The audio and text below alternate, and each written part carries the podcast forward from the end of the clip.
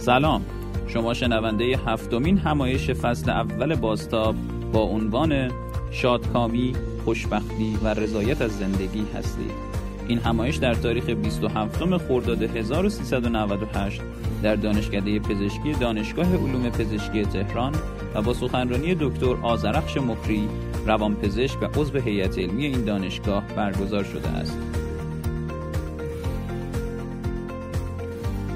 گروه آموزشی باستاب برای توانمندسازی دانشجویان و دانشگاهیان کشور اقدام به برگزاری رویدادهای آموزشی در حوزه‌هایی مثل مهارت‌های لیدرشپ، مهارت‌های حل مسئله و مهارت‌های رشد فردی می‌کنه. در مجموع این مهارت‌ها با عنوان مهارت‌های مورد نیاز آینده یا Future Skills شناخته میشن و به ما کمک می‌کنن تا در آینده تحصیلی و شغلی خودمون موفقتر باشیم و به افراد تاثیرگذارتری تبدیل بشیم. امیدواریم از شنیدن این همایش لذت ببرید و اگه اون رو مفید دونستین با دوستان خودتون به اشتراک بذارید. برای ارتباط با ما هم می‌تونین به کانال تلگرام ما به آیدی باستاپ ایژوکیشن یا سایت ما به آدرس www.baztab.education یا صفحه اینستاگرام ما به آدرس bastop.education مراجعه کنید.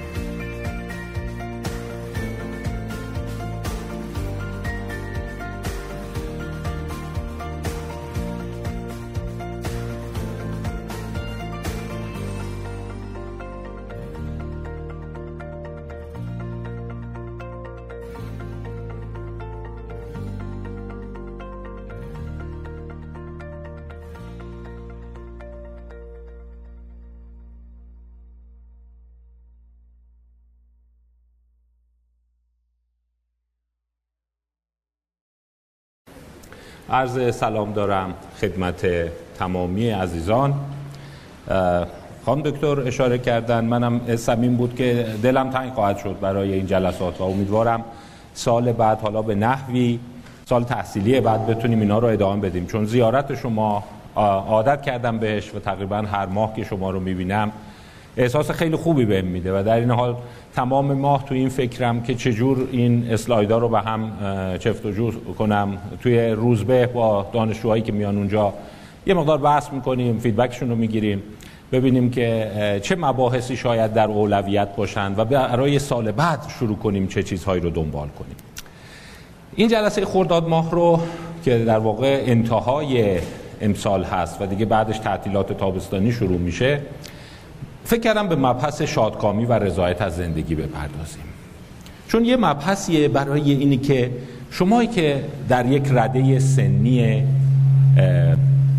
حدود مثلا 20 تا 30 سال هستید ورودتون به جامعه یکی از ابر سوال است من خوشبخت میشم یا نه؟ یا کیا خوشبخت میشن؟ چه چیزی هست که آدم رو خوشبخت می‌کنه؟ آدم های خوشبخت چه ویژگی هایی دارن؟ من چه کار کنم زندگیم بهتر میشه. و یه مقداری از feedback هایی که من می‌گیرم بیشتر از اون سوالایی که شما عزیزان مثلا میایین بیمارستان روزبه از من می‌پرسید. حس خوبی به زندگی ندارم از رشته خوشم نمیاد. نمی‌دونم اصلا نباید میومدم پزشکی. اصلا کاش به دنیا نمیومدم اصلا کاش نمی‌دونم چی بودم. و انواع این هم می‌بینید. روزه توی این در واقع network اجتماعی میچرخه دیگه. یکی داره زندگی خودش رو لعن و نفرین می‌کنه یکی دیگه میگه مثلا نمی‌دونم کاش یه جا دیگه به دنیا اومده بودم یکی دیگه میگه کاش من خانواده‌ام یه جور دیگه بود. و این معما پیش میاد که واقعا مردم دنیا رو اگر ما بخوایم بپرسیم چه جوری احساس خوشبختی می‌کنن و از چه چیزایی احساس خوشبختی می‌کنن؟ چی جواب میدن؟ این یه علمیه که خیلی به شما تو پزشکی تدریس نمیشه. تو روانشناسی هم بعید می‌دونم تدریس بشه. یعنی شما بیشتر با اختلالات روانپزشکی آشنا میشید. ولی با اینی که چرا یکی احساس خوشبختی می‌کنه؟ آدمای خوشبخت چه مدل آدمایی شاید کمتر آشنا بشید. خود من درگیریم با این قضیه با یک خود تو ذوق خوردن همراه بود. تازه رزیدنتیم تموم شد. نزدیک 20 سال پیش بود. از آقای دکتر علاقبند یاد کنم. این فرد رو که اونجا می‌بینید اد داینر توی مجلات خونده بودیم. اون موقع اینترنت نبود به اون صورت. یه ایمیل بود. که این فردیه که داره روی خوشبختی ول بینگ رضایت از زندگی حسابی کار می‌کنه. برداشتیم یه نامه تایپ کردیم براش فرستادیم که ما می‌خوایم پژوهش کنیم و بعد دیدیم که این مثلا تو تمام ملت ها اندازه گیری کرده بود. کتابی داشت که تجدید چاپ میشه و به انواع مختلف نشون میده. International Differences in Well-being اد داینر که مثلا آلمانیا چقدر احساس خوشبختی می‌کنن اروپایی‌ها چقدر احساس خوشبختی می‌کنن نمی‌دونم فرانسوی‌ها افغانی‌ها اینا. و این هی می‌گفت بر اساس پرسشنامه فلان پرسشنامه. گفتن خب پرسشنامه‌شو برای ما بفرست و اون پکیجای چیز تو. پرسشنامه رو که فرستاد یه ذره میگه اون خورد تو یه پاکت اومد پاکت گنده کلی آثارش بود پرسشنامه رو اون وسط تو زرورق گذاشت. باز کردیم. دیدیم به قول چیز خدا شاهده. اینقدر پنج تا سوال بود. من از زندگیم راضی هم. حس می‌کنم زندگیمو خیلی دوست دارم. یک تا پنج نمره بده. دوست دارم جای دیگران بودم. یک تا پنج نمره بده. ای کاش به دنیا نمیبودم بودم. با این همه شما سر این سر و صدا کردی و به عنوان یکی از معروف ترین بنیانگذاران science well-being هستی. در واقع همینه. بیشتر subjective از مردم می‌پرسی. آره 20 سال پیش اونجوری بود. و کم کم تازه داشت قضیه شکل می‌گرفت. به دلایل دیگه همکاری رو دنبال نکردیم احساس کردیم که خیلی پزشکی نیست خیلی به درد health نمی‌خوره و سوالاش خیلی کلیه. ولی تو این 20 سال کماکان با این آدم و اطرافیانش follow می‌کردیم و ببینیم که واقعا چه خبره. و این science توی این 20 سال خیلی رشد کرد. یعنی چه بسا اگر این راه رو رفته بودم الان احساس well-being خودم بیشتر بود که مثلا بیایم به جای معتادان به جای بیماری های روانپزشکی روی این قضیه پژوهش کنیم. و مثلا کتاب های مختلفی در اومد. Teaching Happiness and Well-being in Schools. که مثلا ما حتی بیایم خوشبختی رو به بچه ها یاد بدیم. این ایده هست. یا این happiness hypothesis که جاناتان هایت داره و معتقده که اصلا happiness یکی از چیزهای خیلی مهمه و اتفاقا پزشکی باید خیلی اینو اندازه گیری کنه. شما فشار خون قند دیابت اینا رو اندازه گیری می‌کنید. و چه خوشبختی مردم رو نمیسنجید. و نشون داده شده که مردم معمولا در گفتن اینی که چقدر خوشبختند لاقل به اندازه چیزهای دیگهشون معتبر جواب میدند یعنی اگر از شما می‌پرسن سردرد داری subjective یه چیزی رو میگی ازت هم بپرسن ببین زندگی چقدر خوبه. چقدر زندگی تو دوست داری خانوادت رو دوست داری اونها هم باز معتبر جواب میدن. هرچند ممکنه که شما یک متر objective نداشته باشی. یا مثلا the pursuit of happiness بیان برن ببینن توی ملت های مختلف توی سنن مختلف چی هست. و این یکی به درد شما می‌خوره. Increasing psychological well-being in clinical and educational settings. پزشکا درمانگرا دانشجوها چجوری احساس بهتری پیدا بکنند؟ خب پس بحثمون رو می‌خوایم حول حوش این بچرخونیم. و فقط یه آرزو دارم به قول این خارجی اینجوری می‌گن آرزو که شما هم این جلسه تموم بشه مثل اون ادینره نشید. اداینر که بگین که خب آره آخرش هم نفهمیدیم. پنج تا گزارش شد این همش حالم خوبه حالم بده اینا در واقع در اومد. شاید اونقدر hard science توش ممکنه نبینید. قبل از اینی که بحث رو شروع کنم ببینید ما چند تا اصطلاح داریم. اینا توی literature به شدت با هم مخلوطه. Happiness well-being life satisfaction subjective well-being social well-being. من می‌خوام بگم که اونایی که هر کدوم اینا رو follow می‌کنن ادعا می‌کنن معنی اینا فرق داره.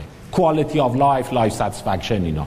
ولی من می‌خوام بگم بیا فرض کنیم تقریبا یه پدیده است. و نمی‌خوایم تو تفاوت‌های ریزشون بریم که خیلی از تفاوت‌های ریز اینا بروکراتیکه. یعنی اونی که پرسش نامه درست کرده برای که بیاد خودش رو متمایز از happiness کنه یه گزاره دیگه هم گذاشته مثلا کیفیت همسایه های من چجوریه محیط زندگیم چجوریه از محیط زندگیم راضیه. و گفته این نه این میشه social well-being ولی خودمونی بهتون بگم با یه ذره تسامح و تساهل تقریبا اینا یه چیز رو اندازه گیری می‌کنند. خب بریم وارد بحثمون بشیم اینجا یه اسپویلر دارم. اونایی که فیلم دنبال می‌کنند. نمی‌دونم این فیلم رو کسی دیده قتل در قطار سری و سیر شرق؟ اثر آگاتا کریستیه. این پنج تا ورژن. کیا دیدن؟ ببینم آه یه تعداد دیدنش. خب یه تعداد زیادی هم ندیدن. ولی اجازه بدید اسپویلرش کنم دیگه چون مجبور میشم تم داستان رو بگم. این یک اثر خیلی معروفیه ولی من اینو خیلی برای روانپزشکی معتقدم کاربرد داره. و شما دانشجویان عزیز مراجعین عزیز اساتید عزیز همکاران عزیز اگر دقت کنید روانپزشکی و درک روان انسان شاید از این استعاره خوب بتونه الهام بگیره. اینو بعدا تو زندگیتون می‌تونید به کار ببرید. من یه سخنرانی به زودی خواهم داشت اسمش خواهد بود اصلا قتل در قطار سری و سیر شرق. این داستان مال آگاتا کریستی 1934 اینو نوشته Murder on the Orient Express. و فیلم های مختلفی ازش ساخته شده. این فیلم 2017 رو فکر کنم همه دیدید. ولی دوستانه بهتون بگم این فیلم 2010 رو من خیلی بیشتر دوست دارم. این بازی می‌کنه. این خیلی قشنگتره. این از اون قبلیه خیلی قشنگتره. یه دونه 1974 هم داره. اینم من دیدم. این باز و بین این دوتاست و 2001 رو ندیدم اینو و در واقع 2017 هم دیدم. ولی به خوبی اون 2010 در نیومد. اونایی که سر تکون، معلومه با من هم عقیدن. این یه چیز دیگه بود. ولی تم داستان چیه؟ تم داستان اینه. یه قطاری هست از استانبول راه افتاده. این قطار اورینت اکسپرس بوده دیگه. قطار سراسری بوده. از استانبول تا اون ور اروپا می‌رفته. و توی این قطار یک کاراگاه پوارو سوار میشه. تعداد زیادی آدم هستن توی اون کوپه درجه یک. البته این اول مثلا درجه دو بوده بعد میاد درجه یک بعد اون واگن توی اون واگن درجه یک هستن. یه آقای سوار میشه بعد اون آقا در جریان این سفر به قتل می‌رسه. و پوارو یکی یکی نگاه می‌کنه می‌بینه تک تک مسافرای این قطار به نوعی با اون آدم مربوط بودند. یکی رانندش بوده یکی نمی‌دونم راننده اون کسی بوده که این قبلا شریکش بوده یکی نمی‌دونم فرزند خانده این بوده فرزند خاندهش که به قتل رسیده مثلا این متهم بوده. و داستان اینجوری در میاد که اون آقایی که به قتل می‌رسه یک دختری رو به گروگان گرفته بوده و بعد این گروگان کشته میشه و همه اون آدمایی که تو اون واگنن به نوعی امراه و آشنای اون دختره بودند. و همشون اینقدر قشنگ این قتل رو طراحی کردن که هیچ راهی پیدا نمیشه که کسی رو مستقیما متهم کنی. و برخلاف تمام رمان های آگاتا کریستی که آخر قاتل لو میره این قهرمان میگه ببین دو تا فرضیه می‌تونیم بگیم. یکی اینی که کل این واگن به طرز بسیار مرموزی در قتل این آدم نقش داشتند یکی دیگه اینو بگیم که قاتل در ایستگاه قبل سوار شده طرف و کشته و پیاده شده. و من فکر می‌کنم ذهنهای ساده اندیش اون ورژن دوم راحت قبول می‌کنند. و حالا برو اونو پیداش کن. حالا چرا من میگم تو روان پزشکی و روان و بهداشت مهمه؟ برای اینکه با هر تم روان پزشکی که ما مواجه میشیم مشابه این میشه. مثلا آقا من چرا افسرده میشم؟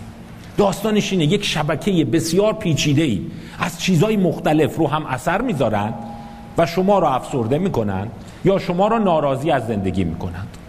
ولی به قدری فهم اینها سخته و انرژی روانی می‌بره و در هم تنیده است که شما ترجیح میدی بگی که آره یه عنصری بیرونی بوده این سوار شده و رفته. گرانی مادر بده تورم ژن سروتونین میندازش کردن یه چیز که بعدا علم قراره اون رو کشف کنه. با این مقدمه پس این رو در نظر داشته باشید. شما می‌تونید دو ورژن برای جواب به سوالات بهداشت روان برای خودتون پیاده کنید. ورژن دوم ضارب در ایستگاه قبل سوار شده و الان پیاده شده. میگردیم پیداش می‌کنیم. این چیزیه که به خیلی از پزشکا آموزش داده میشه. ورژن اول که خیلی پیچیده است. همه اینا تو هم نقش دارن. همشون به ظاهر وانمود می‌کنن که هیچ تقصیری نداشتن ولی همه توش دخیلند با این مقدمه قتل در قطار سریع‌السیر بیایم ببینیم احساس خوشبختی چجوریه. یعنی چی میشه آدم ها خوشبختی دارند؟ اگه شما منتظر اونین که اون قاتل تو ایستگاه قبلی سوار شده من اونو معرفی کنم من معرفیش نمی‌کنم چون گفتم ولی می‌تونی با اون ورژن فکر کنی. جالب به این میگن تکنولوژی آلبای یعنی علم یه روزی اون قاتل رو پیدا خواهد کرد. در صورتی که خیلی از متفکران علوم انسانی علوم اجتماعی و پزشکی و روان پزشکی میگن همچون چیزی در جریان نیست. دنبالش نگرد. و اینی که شما می‌بینی که هی تو اخبار میاد ژن فلان کشف شد که شما رو افسرده می‌کند. نمی‌دونم علت افسردگی شناخته شد این همون قاتل است. و جالبه یه خودم آگاتا کریستی اینجا نجات پرسته میگه پلیس یوگسلاوی اون اولی رو نمی‌فهمه. پلیس یوگسلاوی باید همین دومی رو بهش بگیم. یعنی یوگسلاوا به اندازه مثلا انگلیسی ها باهوش و پیچیده نیستند خب با این اوصاف بیایم شروع کنیم. ببینیم که احساس خوشبختی چجوری شکل می‌گیره. یکی از متقن‌ترین یافته ها اینه. بیماری های روانپزشکی و شادکامی happiness با هم در تضادند. این برمیگرده به رشته ما. یعنی هر نوع بیماری روانپزشکی که شما تو اون کاتالوگ DS می‌بینی یه جوری مرتبطه با احساس بدبختی شما. و مثل که در واقع روانپزشکی یک علاکلنگیه یه طرف شما خوشبختا ایستادن یه طرف بیماران روانپزشکی ایستادند. روانپزشکا دوست ندارن خیلی اینو بگن ها. یعنی میگن که خب شما بیماری گرفتی. ولی واقعیتش اینه اونایی که سمت بیماری ما هستند احساس رضایت از زندگیشون فوق العاده پایینه. من بیام مثلا چند تا مقاله براتون به عنوان همینجوری دست می‌کنیم تو کاسه. چند تا در میاریم نشونتون بدم. Anxious or depressed and still happy. افسرده و مسترب و یک مطالعه بود مطالعه هلندی است Netherlands Study of Depression and Anxiety. هلندی تو این کارا شاهکارند یعنی همه مردم رو دونه دونه سوال می‌کنن. زندگی چجوره چقدر رضایت داری؟ افسرده غمگینی چی؟ و اینا رو مثلا چند سال فالو کرده بودن. زمان صفر سال دو سال چهار و سال شیش. چیزی که در آورده بودن این بود. ببینید این از افراد بپرسی که جمعیت عادی ازشون بپرسی چقدر خوشبختی. حدود 60 درصد هلندیا میگن completely happy. این تقریبا یک یافته یونیورساله. ملت های مرفه و به فاصله کمی با تعجب زیاد ملت های غیر مرفه حدود 50 60 درصد مردمشون میگن ما کاملا خوشبختیم. یعنی اگه الان شما پاشی برداری بری از بیرون از میدون انقلاب همینجوری از مردم سوال کنی چقدر احساس خوشبختی می‌کنی؟ 50 60 درصد مردم خواهند گفت که ما کاملا خوشبختیم. این یه ذره ممکنه علیه اینتویشن شما باشه. می‌دونم. برای همین خواهشم اینه اگه رفتی یه زمانی این نظرسنجی ها رو خوندی یا دیگه عده مثلا دارن می‌زنن می‌رفتن آواز می‌کنن خوشحالن. اینا برای چی خوشحالن؟ اینا کلشون خرابه. نرم جامعه اینه. این یکی از معماهاست. مثل اینکه این مغزه یه جوری ساخته شده که در شرایط حتی بسیار دشوار حتی با دلار 13 14 هزار تومن اکثریت هنوز احساس خوشبختی می‌کنن. یعنی ببین بالای 50 درصد میگن completely or very happy. و این بقیه رو نگاه کن quite happy. یعنی تا 90 درصد مجموع quite happy و completely happy رو تشکیل میده. این اولین شوکیه که ممکنه به یک دانشجوی پزشکی یا یک آدم روشنفکر وارد بشه. یعنی میگه اکثریت مردم از زندگیشون راضی میاره اکثریت راضی. اینجوریه. میگه یعنی مثلا حتی مردم اوگاندا اونا اونجوری حتی مردم مثلا افغانستان. ممکنه 60 درصد نباشه ولی اینجا باشه. ولی اکثریت مردم یک اپتیمیزم بنیادین توشون هست که معتقدن زندگی خوبه. پس اگه شماها الان تو این quite happy و completely happy نیستید یه ذره باید فکر کنید به من چی شده که من completely happy نیستم.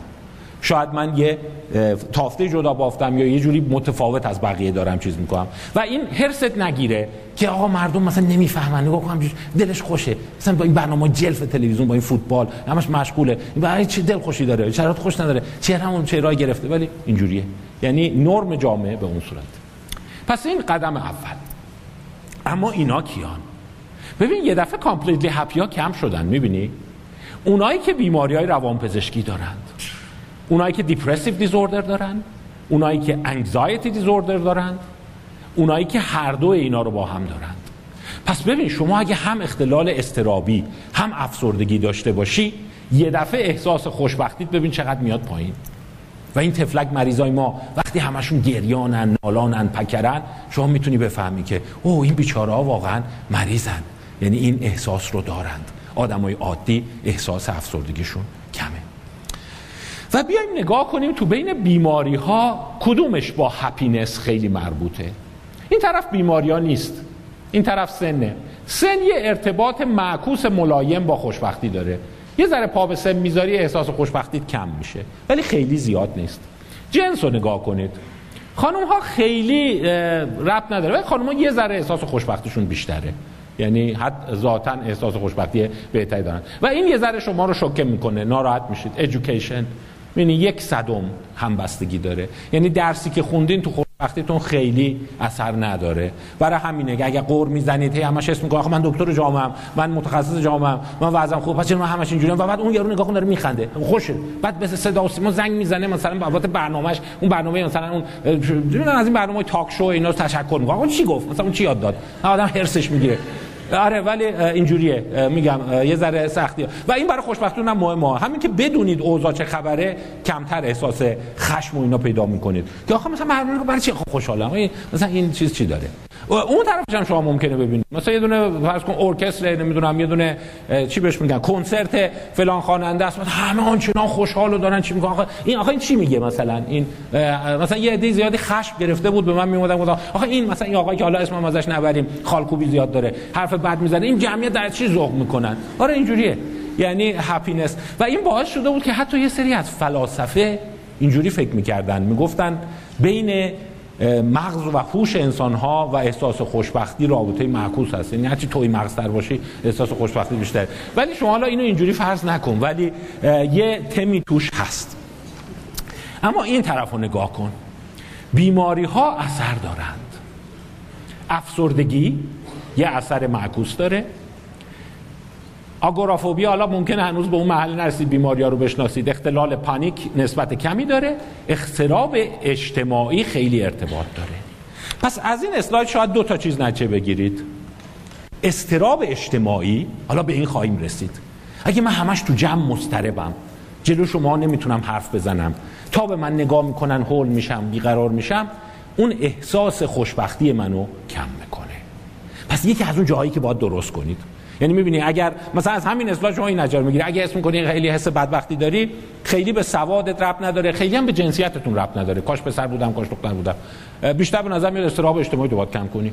یعنی تو جمع یه ذره ریلکس تر باشم با مردم easygoing تر باشم راحت تر معاشرت کنم خوشبختیت خیلی می‌زنه بالا. تا اینی که شما بخوای اون یکی فاکتورها رو درست کنی. یعنی آدمایی که تو جمع تنسن. دیدی مثلا یه ده وایساده مثلا بله. نگفتم. چیز نگفته اون اونجا ناراحت نشد. نه ناراحت نشد. آ من این بهش بگم بر نخوره این آدما احساس و خوشبختیشون خیلی میاد پایین. در صورتی که ممکنه خودش فکر کنه چیزای دیگه است. در مقابل اون آدمای ایزی گوینگی که همینجور داره راه میره. نمی‌دونم نه در بند قیافشه نه به بند نمیگم این چیزا خوبه ولی کمکش می‌کنه که یه جور با بقیه آداپته بشه. و مطالعات دیگری هست. حالا چون میگم دوره روانپزشکی رو ممکنه خیلی هاتون نگذرونده باشید حالا اینا یه ذره شاید تخصصتر باشه. مثلا این سوالایی که ازشون می‌کنن که چقدر از اینا رضایت داری؟ مثلا وضعیت اقتصادی شرایط زندگیت توانایی حرکت کردنت نمی‌دونم حس عمومی خوب بودنت ارتباطات اجتماعی انجام امور منزل غیره و غیره و غیره.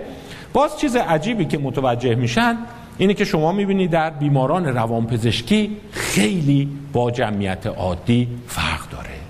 یعنی وقتی شما مثلا یک بیماری مثل افسردگی می‌گیری یا یک بیماری مثل اختلال در واقع استراب اجتماعی سوشال فوبیا می‌گیری یا اوسیدی می‌گیری تا دو استاندارد دیوییشن از میانگین جامعه حس رضایت از زندگیت میاد پایین. و تقریبا بیماران روانپزشکی از اون بپرسید چند درصد؟ این سبزه رو نگاه کنید. این نرمال جامعه است. چند درصد بیماران روانپزشکی حس رضایت از زندگیشون معادل نرمال جامعه است؟ ببین چقدر کمه. یعنی مثلا فقط ده درصد افسرده ها مثل نرمال جامعه رضایت از زندگی دارند. یا اونایی که اختلال قبل از قاعدگی دارن 20 درصد. اونایی که اختلال وسواسی دارن 20 درصد. مثل بقیه مردم حس وقتی دارن. 80 درصدشون میانگین احساساتشون خیلی پایین تره خب پس اینجای کار یه نکته رو متوجه شدی. اگه اختلالات روانپزشکی هست یه ذره یه ذره نه خیلی نشتی از حس خوشبختی ایجاد می‌کنه. ولی همینجا می‌خوام اون قتل در قطار سری و سیر شرق رو تو ذهنتون بیارید. ممکن شما بپرسید خب من چرا افسرده میشم؟ پس چرا من حس افسردگی دارم؟ اون زاربی که منو افسرده کرده کیه که من برم پدرش رو درارم افسرده نباشم؟ می‌خوام بگم اون متاسفانه اونجوری که فکر می‌کنی وجود نداره. اون خودش به اندازه حس خوشبختی پیچیده است. پس یه پیام دیگه هم براتون دارم. اگه فکر می‌کنی دلیل خوشبختید عدم خوشبختید این بیماری های روان پزشکیه که داری که خیلی هم از نظر آماری با هم همبستگی داره مشکل فقط یه پله رفته اونورتر. خب من چرا اختلالات روانپزشکی دارم؟ و بهتون می‌خوام بگم زارب تو ایستگاه قبل سوار نشده و پیاده بشه. همینی که من چرا افسردم خودش همونقدر پیچیده است که چرا من حس خوشبختی می‌کنم یا نمی‌کنم. در صورتی که ممکنه پزشکی یه ذره بیاد اینو ساده براتون بکنه. بگه ژن سروتونینه. و شما بگه آ ژن سروتونین همون زارب تو ایستگاه قبل سوار شد پیاده شد. ببینید یه ژن بد بهم دادن. ولی اون نخواهد بود. ولی این بحث امروز ما نیست. یه ذره بریم جلوتر. اومدن دیدن احساس خوشبختی رو آیا ما می‌تونیم به اجزایش تقسیم کنیم؟ دیدن آره ما دو نوع حس خوشبختی داریم. و این دو نوع به نظر میاد تقریبا از هم متمایزن. یکی احساس خوشبختی هدونیک و یکی احساس خوشبختی یودمونیک. یعنی وقتی میگن حس خوشبختی داریم میگه کدوم نوع خوشبختی؟ هدونیک یا لذت جویانه یا یودمونیک یا متعالی. اولی چیه؟ اولی مثالاش اینه همش می‌خوام بخندم همش می‌خوام با بقیه شوخی کنم. از صبح که بیدار میشم پر انرژی هم. هر چیزی توجه همو جلب می‌کنه. همش دنبال مهمونی و پارتی و شادی هم. همش می‌خوام کف بزنم آهنگ شاد گوش بدم. اصلا یه لحظه غم نمیاد تو زندگیم. اینا میشن هدونیک ویل بینگ اصلا همیشه این دهن بازه. حالا عکساشو بهتون نشون خواهد داد. یه عکسایی رو در آوردن. از شماها همین الان عکس بگیرن. یه پژوهش شده. اونایی که اینجا نیششون بازه و خیلی خوب میخندن و ابروهاشون چیزه ده سال بعد دیدن موفق ترن زندگی بیشتر و بیشتر زندن. یعنی همین یه عکس شما آینده شما رو پیش بینی می‌کنه. از روی میزان خنده ای که شما خواهید داشت. یعنی اصولا خلق مثبت بهش میگن. هدونیک در واقع ویل بینگ در مقابل ما دومی رو داریم. این دومیه چیه؟ حس می‌کنم زندگیم هدف داره. ارزش داره. به یه جایی دارم می‌رسم. خودم رو می‌بینم احساس خوبی دارم. و ممکنه خیلی هم خنده نیستم. ولی از خودم راضیم. برای خودم کسیم. و می‌دونم دیگران منو دوست دارن. و می‌دونم دیگران به من توجه می‌کنن. و حس می‌کنم به جای خوبی رسیدم. به این میگن یودامونیک همبستگی این دوتا با هم نیمه. یعنی اونایی که آمار می‌دونن ضریب کورلیشن اینا آرش نیمه. یک نیست. یعنی هرچی اون میره بالا اون یکی هم نمیره بالا. و این دوتا عنصرهای مختلفی رو پیش بینی می‌کنند. مثلا شما نگاه کنید. اگر عنصر هدونیک رو نگاه کنید آرومم پر از انرژیم full of life. الان تعطیل شد از اینجا بریم رستوران بریم. تا شب میای بشینیم خونه ما مثلا بزنیم بخندیم و آره میام. بعد بقیش دیگه بعد نمی‌دونم بعد فردا صبح بریم کو؟ بریم بریم. هستم. صبحانه می‌خوایم بریم اون با... میریم. هستم. این آدما اینه. و هپینس ازش می‌پرسن. خیلی مثل اینکه خوشحالی میگه آره خیلی خوشحالم. این هدونیک هست. در صورتی که این یکی پایینیه ببینید اینا رو این لود میشه. این یکی روی فاکتور دوم لود میشه. حس می‌کنم که کارامو درست انجام میدم. کار درستم. اون اولیه یه ذره تم علکی خوشی داره دیگه. علکی خوشه. حتی یه ذره باشی این بر خیلی قوی باشی اصطلاحی بدی می‌تونی برای اون به کار ببری. مشنگه دیگه. علکی خوشه مثلا از صبح. من نمی‌دونم چشه بعد انگار هر روز تو عروسیه. بعد getting on with family. خیلی با دیگران خوبم با خانواده خوبم. و زمان لذت می‌برم از زمانم از زندگیم دارم لذت می‌برم و حس تعلق دارم. از یکی خوشم میاد به یکی وابستم. دلبستگی های خودم رو دارم شغل خودم رو دارم رشته خودم رو دارم. پس قدم دومی که من می‌خوام بهتون بگم اینه که خوشبختی تو دو محور میره هدونیک یودمونیک. و خیلی از شماها ممکنه بد فهمیدید و میایید پیش من. مثلا به عنوان روانپزشک به عنوان انترنو هستید میگی من همه حس بدبختی می‌کنم. همه دارن میخندن ولی من قیافم اینجوریه. میگم که خب هدونیکت میلقه یودامونیکت هم میلقه. اینا هم هست. مثلا از خانوادت بیزاری میگه نه خیلی دوستشون دارم مثلا جونمو میدم براش. از رشتت بدت میاد. خیلی رشتمو دوست دارم. حس می‌کنی زندگیت داره هدر میره تباه میشه. نه نه باشه فقط خندم نمی‌گیره. می‌دونم بقیه مردم ماشاءالله همش انرژی هن. من همش می‌خوام بخوابم. این خب آره یودامونیکت خوبه ولی هدونیکت باز اگه می‌خوای یه چیز دیگه هم بهتون بگم مواد مخدر اینو می‌تونه تا حدی دستکاری کنه ولی اینو خیلی بعیده. پس اگه حس می‌کنی از رشتت ناراضی حس می‌کنی واقعا آدم به در بخوری نبودی همه سالها مثلا اون چیزی که می‌خواستم نشدم احساس می‌کنم خیلی دیگران رو دوست ندارم اونو من نمی‌خوان مواد راه شما نیست. بدتر یه گندی درست میشه اون تو گره می‌خوری. ولی هدونیک اگه کم داری آره. هدونیک ها همینو میگن. یعنی شما این سناریو رو یه ذره یعنی می‌دونی یعنی اینکه نمی‌تونی هم تشخیص بدی که این یارو همه داره حرف می‌زنه اینقدر بگو بخنده همش انرژیه همش نمی‌دونم موسیقی گذاشته و یه لحظه آروم هدفون از سرش برداشته نمیشه می‌تونه اثر آمفتامین باشه. پس این یه ذره ارگانیک تره و قابل تقلید تره تا این. و دیدیم یه همبستگی داره ولی همبستگیش خیلی کامل نیست. و طبیعی است که وقتی ما صحبت از خوشبختی می‌کنیم بیشتر داریم به یودامونیکه فکر می‌کنیم. هدونیکه یه ذره تحقیر میشه. حتی میگم فلاسفه یونان باستان معتقد بودند هدونیکه مال ابله هاست یعنی تا زمانی که ذره مغزت پار سنگ نبره ملکوت و این جمله معروفی بود که در واقع یکی از دعاهای یونانیان بود. میگفتش که زمین و آسمان مال شما هاست اگر یه مقداری سبک مغز باشی. و آدم متفکر همیشه یه ذره چهره عبوس هم خواهد داشت. و جالب اینا رو نگاه کنین loading ش هست دیگه. مثلا اونایی که خانواده belonging دارن این یه محور load میشن. اون happy آرام full of life این full of life یه خیلی غبطه برانگیزه. اونایی که آخر شب تازه مهمونیشون می‌گیره و دوست دارن معاشرت کنن. ولی ببین چقدر همبستگیش کمه. یعنی اصلا دو محور مختلف داره میره. پس اگه شما تو یکی از اینا میلنگید واقعا نیازی نیست اینقدر نگران خودتون باشید. اون محوره خیلی تاثیرگذارتره. و باز چیز جالب دیگه ای که توش در اومد اینه.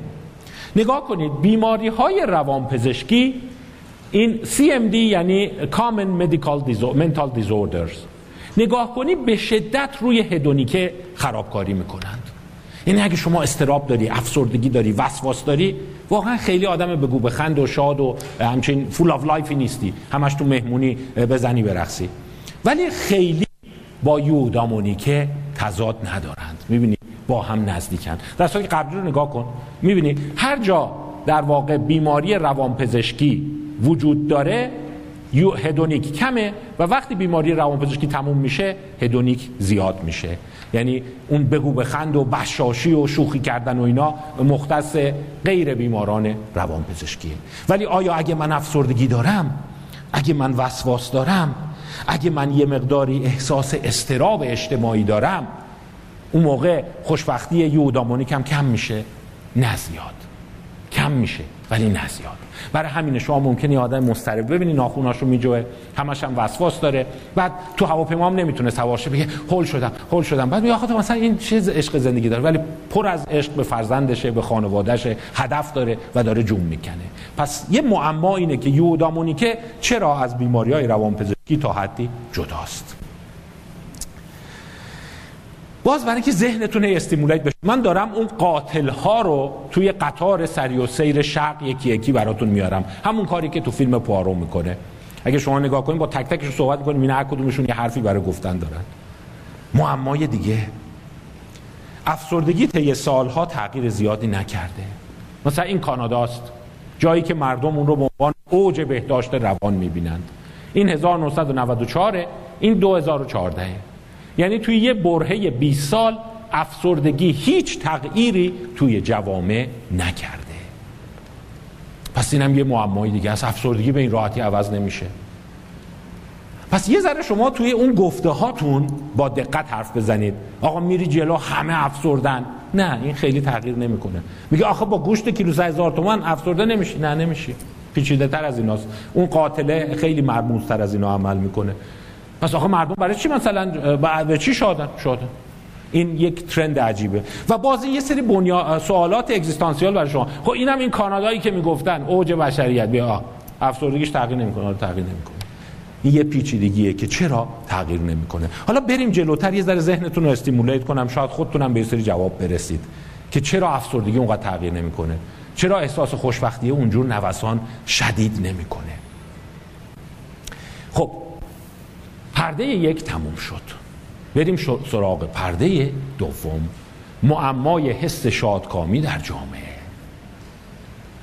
اون از منظر مدیکال بود. می‌خوایم حالا از منظر جامعه در انبوه نگاه کنیم. داستان اینا از پزشکی یه ذره متفاوته. یه فردی به نام هادلی کانترل یه دونه نردبون درست می‌کنه نردبون خیالی. میگه که شما فکر کن این یکه. این دهه این ده بهترین حالت ممکنته. یک بدترین حالت ممکنته. مثلا شما ممکن تجسم کنید بدترین حالت ممکنه. من اینه که معتاد هوملس کارتون خواب باشم. میگم آره. بهترین حالت چیه؟ خب مثلا یه چیزی مثل استیو جابز بیل گیتس اینا باشم. میگه خیلی خوب. حالا یه لحظه چشم تو من الان رو پله چندمتی؟ مردم میگن پله هفتمتون یعنی تقریبا مردم احساس می‌کنن اینجا. این یافته مهم دیگه است. یعنی اکثریت مردم حس می‌کنن نه دو تا یکی دو تا پله تا اون بالا داریم. یعنی اینم باز یه حس خوبیه که دارند. و به میگن نردبان کانترل. بالای هفت. دیگه خیلی خوبه. اگه شما خودت رو هشت نه تجسم می‌کنی. و اگه چهار اینا تجسم می‌کنی خیلی پایینه. من برای که رایت رازداریتون بشه سوال نکردم. ولی می‌تونستم بگم مثلا کیا فکر رو چهارن کیا فکر رو. ولی داستانش همینه. یه نردبون تجسم کن چش یه لحظه ببند. ده بهترین حالتیه که می‌تونی راجع به خودت متصور باشی. حالا ممکنه شما بگین جراح نمونه رئیس بیمارستان فلان. یکی دیگه ممکنه مثلا بگه نمی‌دونم خواست دیگه مثلا مثل اون آقای خواننده کنسرت میلیونی بذارم اینا اینا باشه. و اون بدترین حالا بذاری. خودت رو کجا می‌بینی؟ این سوالیه که هست. حالا سوال دیگر رو اینجوری پرسید. بیاد ببینه مردم از نظر طبقاتی کجا قرار دارند. چیز عجیبی که پیدا کرد اینه. آره لایه های مرفه در جامعه حس شادکامی بیشتری دارند. این یافته تایید شد. یعنی اگر شما این اسلاید رو نگاه کنید چه توی انگلستان چه توی آلمان این قدیمی این مطالعه 1965 آلمان غربی تایلند فیلیپین مالزی فرانسه اینا اون گروه هایی که از نظر درآمدی بالا یا بالای میانگین بودن نمره که به خودشون می‌دادن به طرز معنیداری بالاتر از اون طبقات پایینه. ما اینو ممکنه شما بگید خب که چیزی نیست معلومه دیگه. خب فقیرها حس پایینتری می‌کنن تا بالا. منتها چیز عجیبی که بعدا پیدا شد باز این هم همونه. نگاه کنید از نظر طبقات اجتماعی نگاه کنید طبقه که از نظر دهکی مثلا پایین ترینه 29 very happy دادن به خودشون. در صورتی که تمام طبقات 43 دادن و بالای 15 56 دادن. Fairly happy و very happy. نزدیک 80 90 درصد رو ایجاد کرده. اما چیز عجیبی که متوجه شد اینه با افزایش رفاه هپینس بیشتر نشده. اینم باز یه چیزیه که راجبش باید فکر کنید. از 1946 تا 1970 وری هپیا و فرلی هپیا فرق عمده ای نکردند. اینم از اون معماهای ذهنیه. پس یعنی اگر در سال 1320 می اومدن از دانشجوهای پزشکی همینجا این سالن نبوده. ولی سالن عزلت اون یکی ها میپرسیدن که چقدر هپی هستید تقریبا همینقدر می‌گفتند. و این معما رو ایجاد می‌کنه که چرا با افزایش رفاه مردم حس هپینسشون بالا نمیره. پس دو تا چیز رو داریم. اگه تو جامعه اون بالا قرار داری هپینست بیشتره ولی با گذشت زمان هر چقدر جامعه مرفه تر شده انسان ها هپی تر نشدند. و این یکی از یافته های پیچیده جامعه شناسیه. و این میگن The Easterlin Paradox. پارادوکس ایسترلین. اینو یه اقتصاددان به نام ریچارد ایسترلین معرفی کرد و اسلایداش رو شما می‌بینید. میزان happiness از 1950 تا سال 2000 ببینید اون جایی که plot کردن تقریبا خط صافه حتی یه ذره اومده پایین. یا مثلا آلمان رو نگاه کنید خط صافه. انگلیس رو نگاه کنید آدم تعجب می‌کنه. ببین همه تقریبا رو هفت موندن. ببینید میانگین. از 1970 تا 2010 و این سواله که چرا هرچی میریم جلو حس می‌کنیم که هپینسمون بیشتر نیست. در صورتی که من دو ماه پیش سخنرانی کردم خیلی رفاه رفته بالا. خیلی امکانات شما بیشتر شده. ولی اصلا هپینستون تغییر نمی‌کنه. زن رو پله هفتی. فرانسوی ها یه ذره قرقروترن ببینید پله شیش و خورده خیلی کم تغییر کردند. و اگه می‌خوای وضع هپینست بره بالا لوگاریتمی باید درآمدت بره بالا. خیلیه. ببین اینجا درآمد هزار دلاره اینجا صد هزار دلاره. ببین اسکیل لوگاریتمیه. اگه می‌خوای ول بینگت از 34 بپره به 40 درآمدت باید یه چیزی حدود 20 برابر بشه. پس ببینید چقدر سخت میره بالا. یعنی هر چقدر شما شغلت بیشتر میشه درآمدت بیشتر میشه پس یه اصل دیگر هم می‌گیریم. ول بینگ انسان ها خیلی کوچولو کوچولو میره بالا حتی اگه درآمدشون لگاریتمی بره بالا. باز این یه چیز دیگر رو برای شما توضیح میده که آره بعد از اینکه اومدم پزشکی رئیس بیمارستان شدم این همه درآمد کسب کردم بازم حس می‌کنم خوش به گذشته. اون زمان والا خیلی خوب بود. خونمون خیلی کوچیک بود. پدر خدا بیاموزم زحمت می‌کشید. حقوق دولتی داشت کارمندی بود. ولی حس می‌کنم همینقدر شدم آره. یه بعد وقتی دیگه. اینو باید خودتون آماده کنین. این احساس رو خواهید داشت. یعنی برای اینکه فقط ببین چقدر؟ خیلی کمه. 34 به 40 میشه چقدر؟ میشه 10 درصد. 10 درصد ول بینگت بره بالا درآمدت باید تقریبا 20 برابر بشه. و این افزایش رضایتمندی رو داریم. اما یه خبر خوب دیگه براتون دارم. احتمالا برای شما این خبر خوب نیست. برای بعضی از ملت های آفریقاییه. اون ابتدای کار خیلی اثرش خوبه رو رضایت زندگی. بعد پخ میشه. ببینی یعنی افزایش درآمد رو نگاه کن. افزایش درآمد اینجا معجزه می‌کنه. ولی اینجا دیگه هیچ اثری نداره. یعنی وقتی نگاه کردن دیدن که تو هم انسان ها هم توی ملت ها حالا اسلاید بعد ملت ها رو نشون میده. افزایش درآمد توی مقطعی معجزه می‌کنه رو خوشبختیت. ولی توی این مقطع تقریبا لوگاریتمی میشه و خیلی اذیتت می‌کنه. اون نقطه معجزه کجاست؟ اینم در آوردن حتی.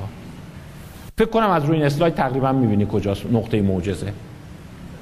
ده هزار دلار در سال. یعنی حقوق ماهی نزدیک هزار دلار. به دلار الان میشه ده میلیون تومن یعنی اگه شما حقوقت زیر ده میلیون تومنه افزایش درآمدت رو خوشبختیت خیلی کمک می‌کنه. ولی وقتی رفتی بالای ده میلیون تومن افزایش حقوقت دیگه کمک نمی‌کنه. اینو نشنون. این یارانه پلکانی حقوق پلکانی اینو میگن این بلا رو میاره سرمون مثلا حقوق پزشکا رو قطع می‌کنن میگن رفته بالا. ولی تا زیر ده میلیون تومن چه انسان ها چه ملت ها این حالت رو داره. نگاه کنید. مثلا این درآمد رو ببین چهار برابر میشه از اینجا. مثلا مردم شیلی با مردم آمریکا. درآمد چهار برابره. ولی میزان خوشبختی یه اندازه است. امارات متحده آلمان فنلاند دانمارک ایرلند اینا همه روی یه خط می‌رسن. در صورتی که این رو نگاه کن یه ذره درآمد میره بالا شما سریع عوض میشه شانس بار نگاه درست اینجاییم ایران. یعنی درست رو نقطه چرخش هستیم. یه ذره تحریم میشه میریم اون ور پول مهم میشه. یه ذره تحریم رو ور میدارن معنویات مهم میشه. چون این ور معنویاته. یعنی شما ممکنه یه سال حس کنی که واقعا درآمد مهمه فیش حقوقی خوشبختی میاره. سال بعد حس کنی این چیزا فیش باره کنی این مهم نیست. مهم خانواده است مهم هدف زندگیه. این بدشانسیه که درست ما و ترکیه و ببین این منحنی رو می‌بینی چی رفته این ور.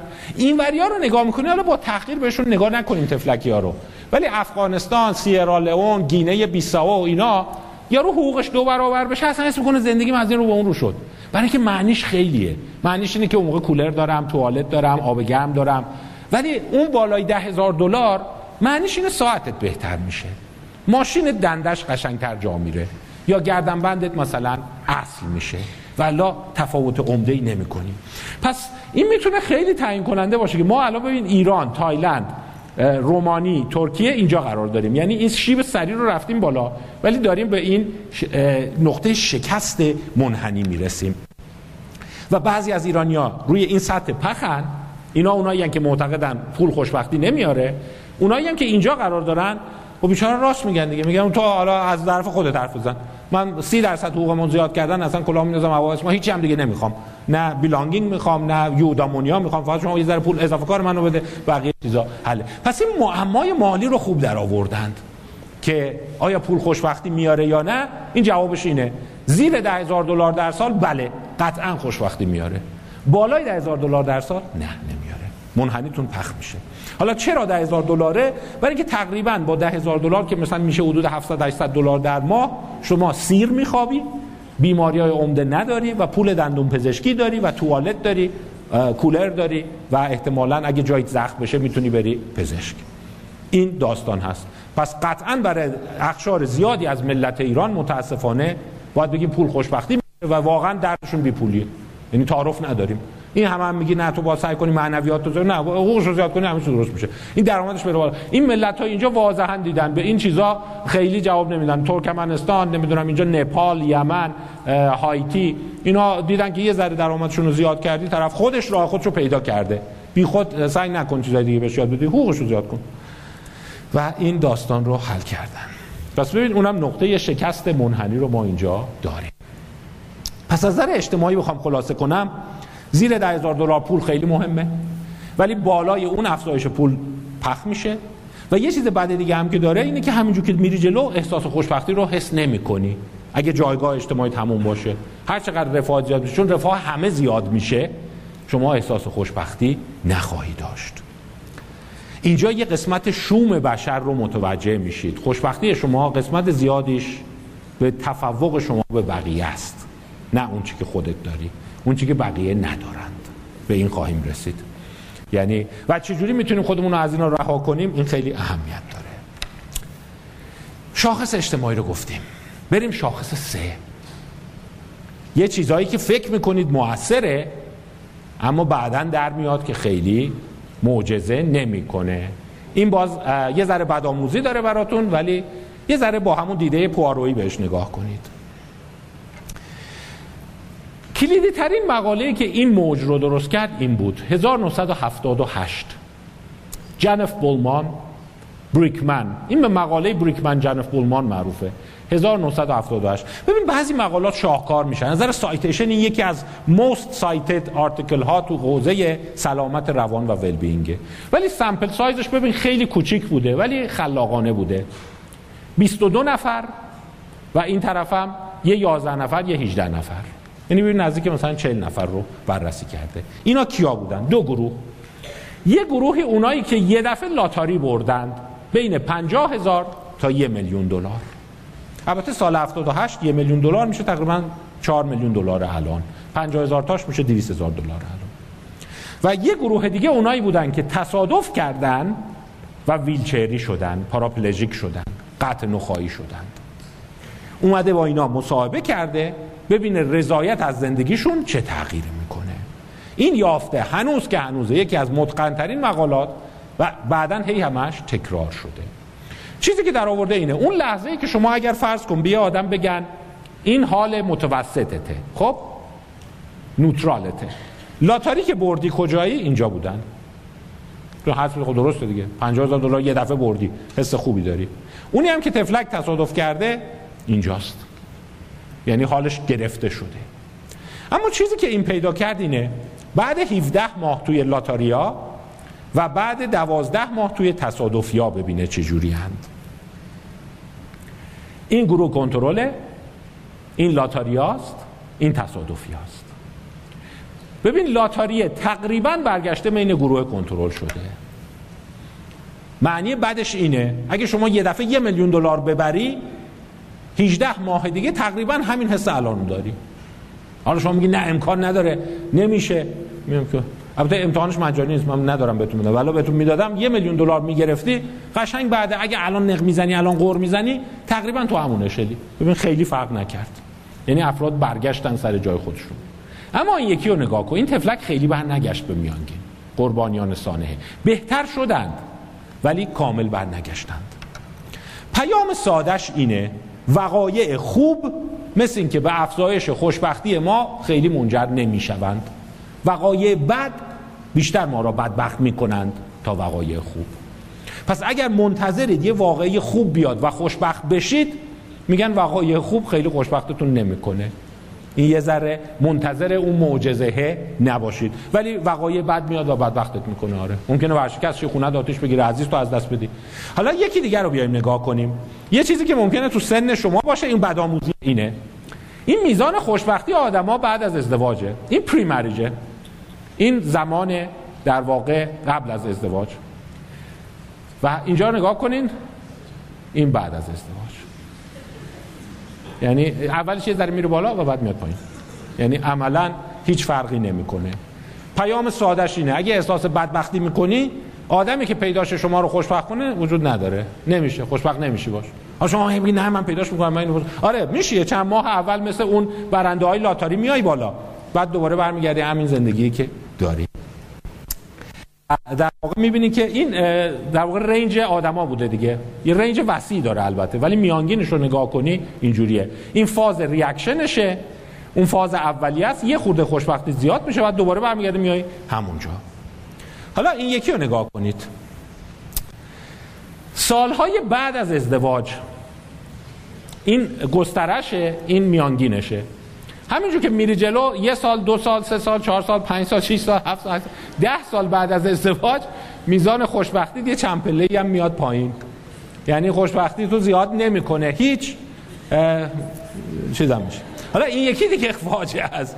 این اونایی که همسرشون رو از دست میدن شوهرشون میمیره یا زنشون میمیره. پری ویدوهود خب یه عده خیلی حالشون بد میشه و هیچ وقت به اون حالت اول بر نمیگردن ولی این جالبه. بعد از مردن همسر ولبینگش رفته بالا. یعنی می‌بینی یه درصدی هم کاملا میگه اصلا دیگه هیچ این اصلا عجیب است خوشبختی می‌کنم. یعنی اون که مرد خدا بیامرز که مرد زندگیم چقدر خوب شد. ولی این باز میانگین است. این میانگینشه. ببین اولش یه حس بدبختی می‌کنی همون داستان تصادف قتل نخواه یه قسمتیش ترمیم میشه. پس بدبختی ها ترمیم میشن ولی نه کامل. اینم بدشانسی بغض بشره. خوشبختی ها ترمیم میشن کامل. یعنی این آسیمتری اذیت می‌کنه. می‌بینی؟ نکتهشو گرفتین؟ یعنی وقایع خوب اثرشون پاک میشه و برمیگردی جای اوله وقایع بد اثرشون تا حدی پاک میشه. اونقدر شور نمیمونه. ولی جای اول بر نمیگردی. و پیام سادهش هم اینه اگه منتظری با ازدواج خوشبخت بشی اینجوری خوشبخت نمیشی. نه اسکیل نشون میده. این 8 سال بعد بوده. این برای اینکه بدونی این رقم چقدره تو 8 سال بعد ببین یکی جالبه همش زیادتر شده. میگه هر سال که از اون خدا بیامرز دور شدم وضعیتم بهتر و بهتر شده. برای همین یه جمله میگن. میگن مثل این که انسان ها یک هدونیک تردمیل دارند. این لغت هم یاد بگیرید قشنگه. هدونیک تردمیل تردمیل هدونیک آقای از همین جوکایی که تو شبکه های اجتماعی بود یکیش این بود. می‌گفتن تردمیل چیست؟ می‌گفتن یه ایران بزرگه. هرچی میدوی به اینجا نمی‌رسی. حالا اینم داستانش اینه. نه این واقعا تو روانشناسی هست. هدونیک تردمیل میگه مثل که هرچی میدوی به خوشبختی نمی‌رسی. حس می‌کنی قرار من فارغ التحصیلشم خوشبختتر بشم. نشدم. ازدواج کنم خوشبختتر بشم. نشدم. نمی‌دونم پول دارشم خوشبختتر بشم. نشدم. مثل که هرچی میدوی هی برمیگردی همون جای اولت. این یکی از پارادوکس های مغزه. فلاسفه روانشناسا نوروساینتیستا دارن به این فکر می‌کنن. و برای همینه که شما این جمله رو میشه خوش به حال گذشته ها آقا بچه بودیم والا همینجوری است خوشبخت داشتیم. الان برای خودمون کسی شدیم صاحب کار شدیم شغل شدیم احترام اجتماعی داریم. ولی بازم اسم می‌کنم اون 10 سالگی هم همونقدر خوشبخت بودم. و پس اصطلاح اول hedonic treadmill اصطلاح دوم اینه hedonic set point ترموستات ترموستات دیدین یه set point داره. شما وقتی روی 22 درجه تنظیمش می‌کنی هوا که گرم میشه کولر راه میفته میای دوباره 22 درجه هوا که سرد میشه گرمایش راه میفته دوباره میشه 22 درجه. مثل اینکه هر انسانی یک hedonic set point داره. یعنی set point ترموستات خوشبختی شما روی عدد ثابته. به این راحتی بالا و پایین نمیشه. لاتاری می‌بری دوباره میاد سر جاش. حالا یه ذره میره پایین اگر عزیز تو از دست بدی. ولی بازم با سختی دوباره به اون نزدیک میشی. پس اینم یه معمای دیگه که بخوای بدونی روش. hedonic set point ولی قطعا hedonic set point های شما با هم فرق داره. بعضیاتون از بعضیا خوشبخت ترند میگن جون به جونش هم بکنن باز خوشبخت تره هر کاریش می‌کنیم بازم میخنده. یکی دیگه هم هست هر کاریش می‌کنیم بازم نالانه. پس hedonic set point مال انسان هاست و set point انسان ها رو می‌تونید اندازه بگیرید. چند تا نکته عملی. خیلی بعیده واقعه‌ای به تغییر ناگهانی و عظیم در شادکامی شما منجر بشه. پس اگه منتظری همچون واقعی بیاد فراستریت خواهی شد. هی منتظرم یه چیزی بشه. من حس خوشبختی کنم. اونم استخدامی. قبول شدن تو دانشگاهی ازدواجی. نمی‌دونم یه آشنا شدن با کسی. و اگر چشم راه اون هستید مراقب سرخوردگی بعدیتون باشید. یعنی به نظر میاد ست پوینتتونه که تعیین می‌کنه. تغییر در شادکامی تدریجی و بسیار آهسته است. یعنی شما اون set point هست که تعیین می‌کنه. set point دیدین با درآمد خیلی سخت عوض میشه مگر اینکه خیلی فقیر باشی. set point دیدین طی سالیان سال ثابت مونده. حتی تو کشورهای مرفه. از 1970 تا الان set point مثل که عوض نمیشه. و این معما هست که اولا چرا مغز ما set point داره؟ این رو باید تو ذهنمون نگه داریم. اما بحث تموم نشده. هنوز یه سری نکات دیگه داریم. ممکنه شما سوال کنید بعضی set point شون چرا پایینه؟ و بعضی set point شون چرا بالاست؟ اون خوشباحالای بشری که چه ازدواج کنن چه طلاق بگیرن چه رد شن چه قبول شن خوشبختن اونا چرا ترموستاتشون روی 25 درجه‌ست چرا مال ما رو 14 درجه گذاشتن؟ یعنی چرا set point ها عوض میشه؟ این هم می‌دونه که اکثر مردم از set point شون راضیان برخلاف اون احساس روشنفکری که ممکن شما داشته باشید دیدیم اکثریت هفت به خودشون نمره میدن و حدود 80 درصد مردم کاملا از زندگیشون راضیان یکی از ابر تعیین کننده های set point شما اینه سرشت مضطرب چیزی که بهش میگن neuroticism پس set point خودتو می‌خوای بشناسی خیلی قیافت نیست قدت نیست رویش موهای سرت نیست. set point ت به neuroticism ت ربط داره. neuroticism یک سازه خیلی مهم روانی است.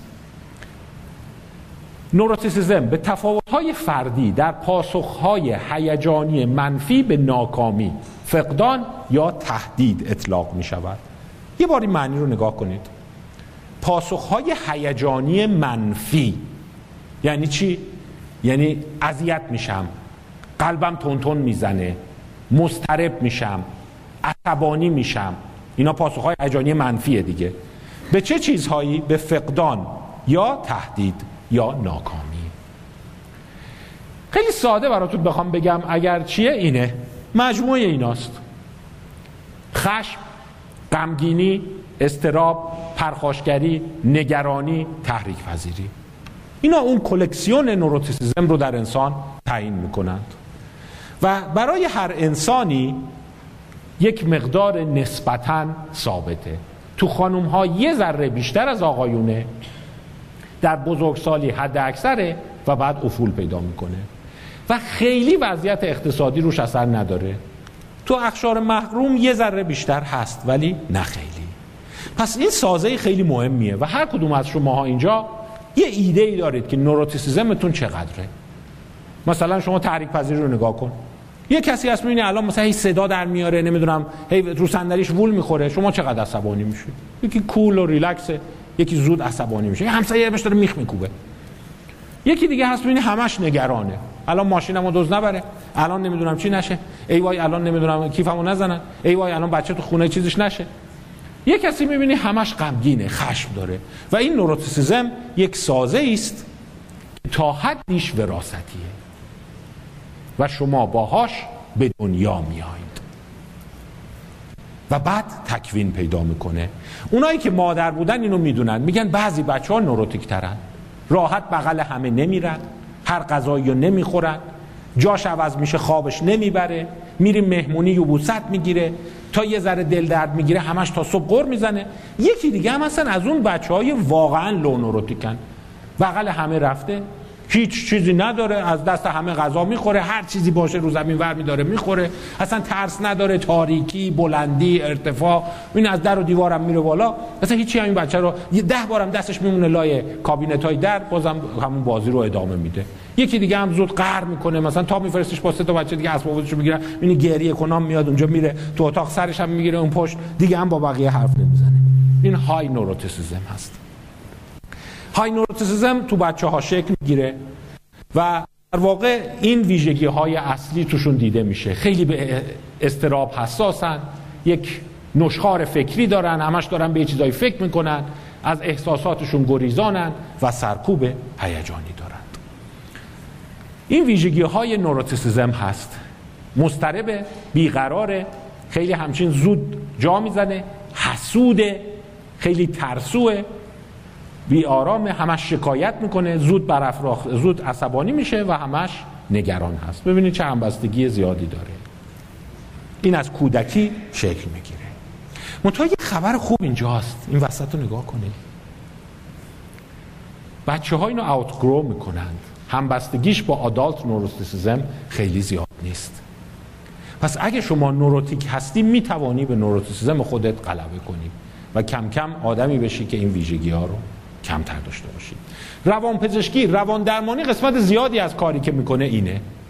منتها من همین جای این اسلایدی رو که شما اینجا می‌خواید نگاه کنید میگم روان پزشکی خیلی روی این کار کرده. ولی جالبه مثلا اینو خیلی کار نکرده. یه مختصری راجع به این صحبت خواهم کرد. حسادت یکی از ابر عوامل نوروتیسیزمه و یکی از مشکلزاهای اصلی هست.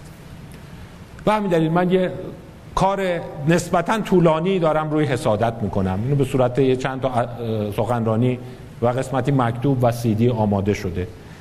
Envy and jealousy. و در واقع یکی از چیزهایی که نوروتیسیزم رو خیلی قوی محکم نگه میداره این شاخه هست. و ببینید 70 چه کورلیشن قوی هم داره. ببین correlation ش تقریبا بیش از همه است. بچه‌ای که حسوده ولی حسودی توش میمونه. یعنی یکی از چیزهایی که می‌تونه neuroticism شما رو بکشه پایین و شما رو درستتون کنه لبتون به مفهوم حسادته. حسد که شما می‌بینید اصلا کار روی حسادت تو جامعه نمیشه. شما کلینیک حسادت درمانی تا حالا دیدین؟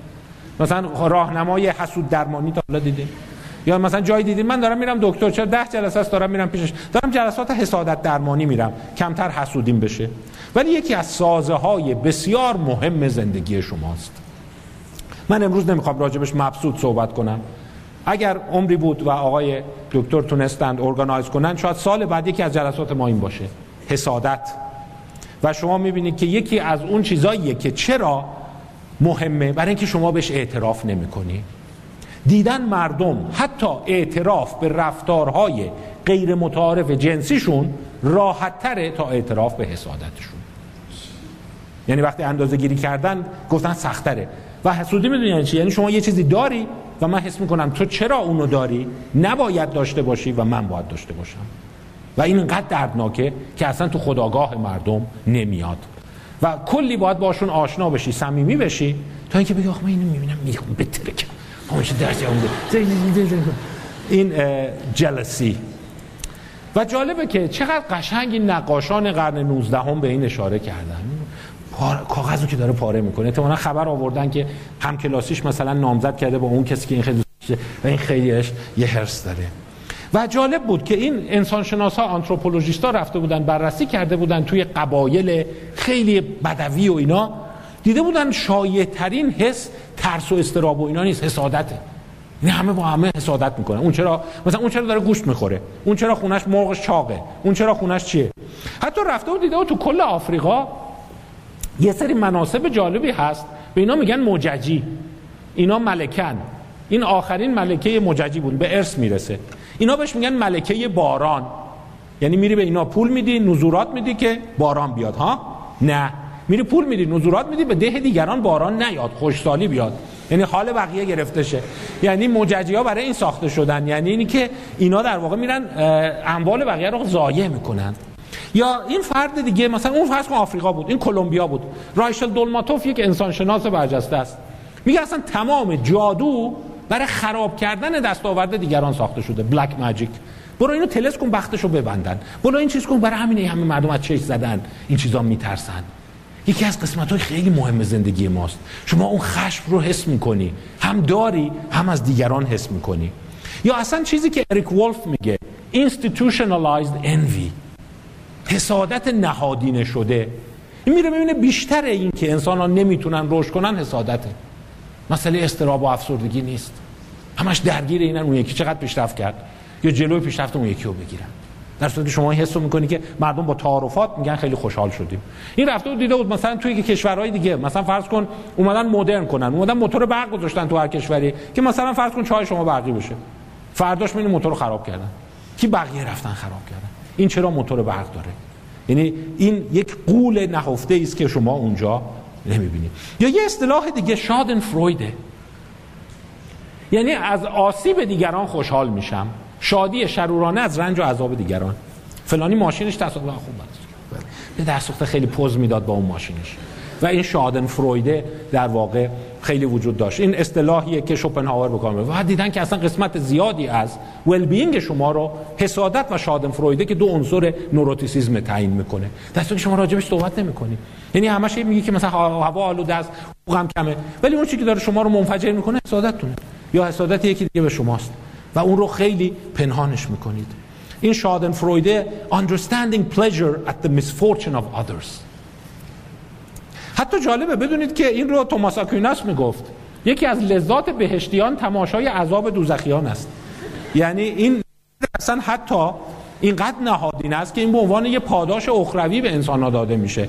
که اون یارو بود خیلی فیس و افاده می اومد همش ازش بدت می اومد می‌تونی تو بهشت هستی از اون بالا نگاه کنی ببینی مثلا دارن سیخ داغ میچسبونن و این لذت ببری. یعنی این اصطلاح اینی که رنج دیگران می‌تونه به ما آرامش بده هست. و ماتریس های اینو در آوردند. مثلا self-esteem احساس حقارت احساس حسادت خشمگونه احساس سرخوردگی شادن فرویده و احساسی که دیگر آخه اون چی داره که همچین چیزی رو مستحقشه؟ اون حقش نیست به اونجا برسه. و این خیلی ولبینگ ملت ها رو روشن می‌کنه. و وقتی شما نگاه می‌کنید در واقع انوی یک مجموعه خیلی پیچیده از خشم احساس اینکه حق منو خوردن احساس ناتوانی احساس اینکه اون حقش نیست و احساس حقارت خود انسان به همراه کمبود یک کالایی که روش رقابت میشه. پس من یه چیزی اگر فرصتی شد یه جلسه اصلا بذاریم حسادت و حسود درمانی که ببینید چیه. چون یه معمای دیگه از کیا حسودند؟ یه چیز عجیب متوجه شدند. انسان های حسود لزوما خودشون منابع کمتری ندارند. این نکته اول. شما به کیا حسودیتون میشه؟ نکته دوم شما به ملکه الیزابت و احتمالا بیل گیتس حسودیتون نمیشه. شما به همکارتون که 5 درصد از شما حقوقش بیشتره حسودیتون میشه. یعنی حسودی سر چیزای کوچیکه. این نیست که مثلا شما به فرض کن ترامپ حسودید بشه که این تمام دنیا مثلا همه داره همه آتیش بگو. تو با همسایه‌تون حساب میشه نگاه ماشینش مثلا همه پارک می‌کنه جلو خونه ما هم پوزشو میده. یعنی حسادت به یه چیزهای خیلی ساده صورت می‌گیره. و جالب روند عجیبی داره. حتی این بحث پیچیده روان درمانی بود. گفتن حتما بچه‌هایی که حسودن اونایی که مامانشون تحویلشون نگرفته عقده‌ای بار اومدن. با کمال تعجب دیدم بچه‌هایی که خیلی خوب مامان بهشون رسیده از میانگین جامعه حسودترن. این هم یه معماست. یعنی شما فکر نکن اگر شما حسودید میشه بس حتما عقده ای و نمی‌دونم محرومیت کشید و ما آخه همش خفت کشیدیم نداشتیم و اینو نداریم داشتیم حسودی. اصلا این یکی از ابر معماهاست که این حسودی از کجا میاد؟ تازه ما دو نوع حسودی داریم که این دوتا به شدت همدیگر رو تقویت می‌کنن. حسودی متریال یعنی شما حسادت می‌کنی به ماشین طرف درآمد طرف شغل طرف خونه طرف و حسودی ایموشنال. اون یکی دیگه خیلی پررنگه. مثلا شما از کسی خوشت میاد و اون فرد به جای اینکه از شما خوشش بیاد از یکی دیگه خوشش میاد و همش به اون لبخند می‌زنه و شما می‌خوای منفجر شی وقتی اونو ببینی این همون صحنه که اون بعد برای شما کارت عروسی هم میفرسته. مثلا من بیا عروسی من می‌خوام با فلان کس عروسی با هم کلاسی شما آره مثلا اون کاغذ رو که دیدی اسکیوانی نوشته بود جلسی دقیقا این بود. این از کجا میاد؟ نمی‌دونیم. یه مقدار بحث می‌تونیم بکنیم. اما سرشت نوروتیسیزم به شدت با احساس افسردگی با احساس عدم رضایت از زندگی همراهه و یک ابر کامپوننتش حسادته. و شما فکر کنم حسودی بچه ها رو دیدین. خیلی شیرینه ولی اون شروع پدیده است. مثلا اسباب بازی خوبی که بچه دیگه داره این داره مثلا با یه حالت جیغ داره از دستش می‌گیره. یا برعکس اون اومده مثلا 10 تا ماشین داره اومده با یکی بازی کنه این هرس می‌گیره که دست نزن دست نزن. یعنی این جلسی چجوری شکل می‌گیره؟ و باز حتی عجیبتر از اون اینکه بیولوژیستا اومدن اینو مطالعه می‌کنن حیوانات هم ثابت شده حسودی دارن. اگه شما سگ و گربه داشته باشید می‌دونید واقعا حسودی می‌کنه. یعنی اگر این اندازه‌گیری متقن علمی شده و حتی تو مجله معتبر چاپ شده گرگ حسادت نداره و سگ حسادت داره. یعنی به نظر attention یک کالای بسیار گران قیمته. و وقتی شما attention نمی‌گیری و attention از کسی که دوستش داری یکی دیگه می‌گیره اون وحشتناک فیوز شما رو منفجر می‌کنه. خب پس این از neuroticism سریع چند تا چیز دیگر رد شم. در کنار اون neuroticism که با حسادت همراهه با یه چیز دیگه هم همراهه. loneliness تنهایی. من کسی رو ندارم. هیچکی منو دوست نداره. هیچکی برای من care نمی‌کنه. هیچکی منو نمی‌خواد. همه فکرشون جای دیگه است. یک متاانالیز جالب بود که شاید برای پزشکان اهمیت داشته باشه. حتی همکاران پزشک مثلا آقای دکتر نادریان. دکتر نادریان 2010 یه متاانالیز کردن. ببین چقدر پیچیده بود. مسئله مورتالیتی و عوامل دخیل در اون. حالا چرا گفتم آقای دکتر نادریان؟ به خاطر اینکه جالبه. نگاه کنید. سیگار کشیدن. بیماری قلبی عروقی.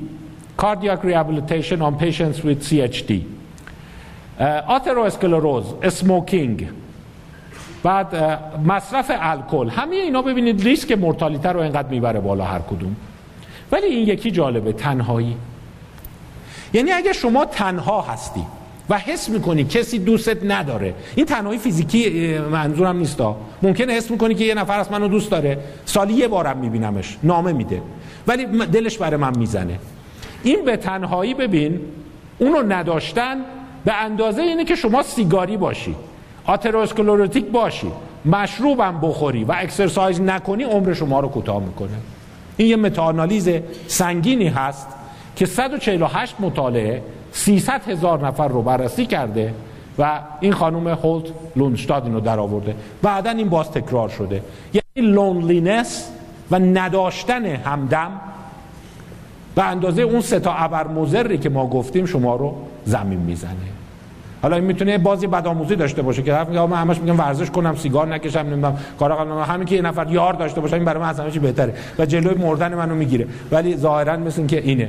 و loneliness و social exclusion پس ببین باز این پواروه تو ذهنتون باشه. چقدر پیچیده است. اسادت من خشم من شادن فرویده وقتی من هی تقویتش کردم و تنها شدم چقدر روی ویل بینگ من اثر مخرب داره. تا اینجا ما چهار عنصر رو گفتیم. نمی‌دونم برنامه الان بریکه؟ آقای الان بریک چند دقیقه رو داریم؟ الان هست؟ بله. عنصر پنجم هیجانات مثبته. ولی فکر می‌کنم چون خسته شدید یک استراحت کوتاه خواهد بود یک پذیرایی. و فعلا پس این چهار تا عنصر رو با اون دید پوارو نگاه کنیم. یعنی عناصری که اصلا شما نمی‌دونی حدس بزنی. شما همش دنبال اون قاتله میگردی که تو ایستگاه قبل پیاده شده که من چرا حالم بده؟ در صورتی که اون قاتله نیست لابلای شما هاست. اون حسادت خیلی ساده ای که داری اون عدم اتنشنی که نمی‌گیری اون حس نوروتیسیزمی که از کودکی تو شما مونده و نتونستی بهش غلبه کنی. و بعد همه اینا رو می‌ذاری کنار هم ممکنه همش بندازی گردن اینی که از رشتم بدم میاد یا به پزشک جماعت احترام نمی‌ذارن. ولی خیلی پیچیده تر از ایناست. قاتل تو ایستگاه قبل پیاده نشده. این قاتل لابلای خود ماست. پس یه چند دقیقه استراحت کنیم بقیهش رو ادامه خواهیم داد.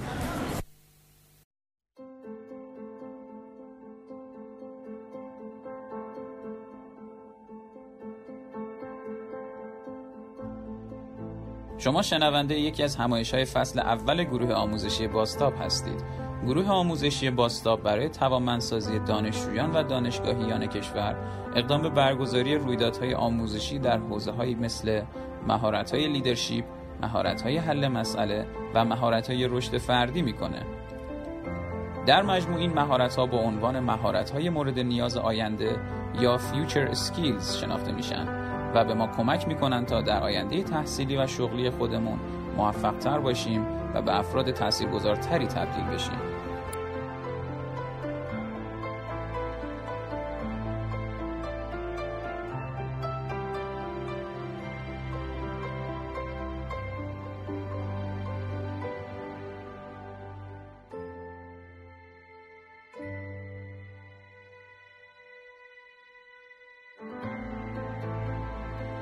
برای ارتباط با ما هم می‌تونین به کانال تلگرام ما به آیدی باستاب ایژوکیشن یا سایت ما به آدرس www.baztab.education یا صفحه اینستاگرام ما به آدرس bastop.education مراجعه کنید.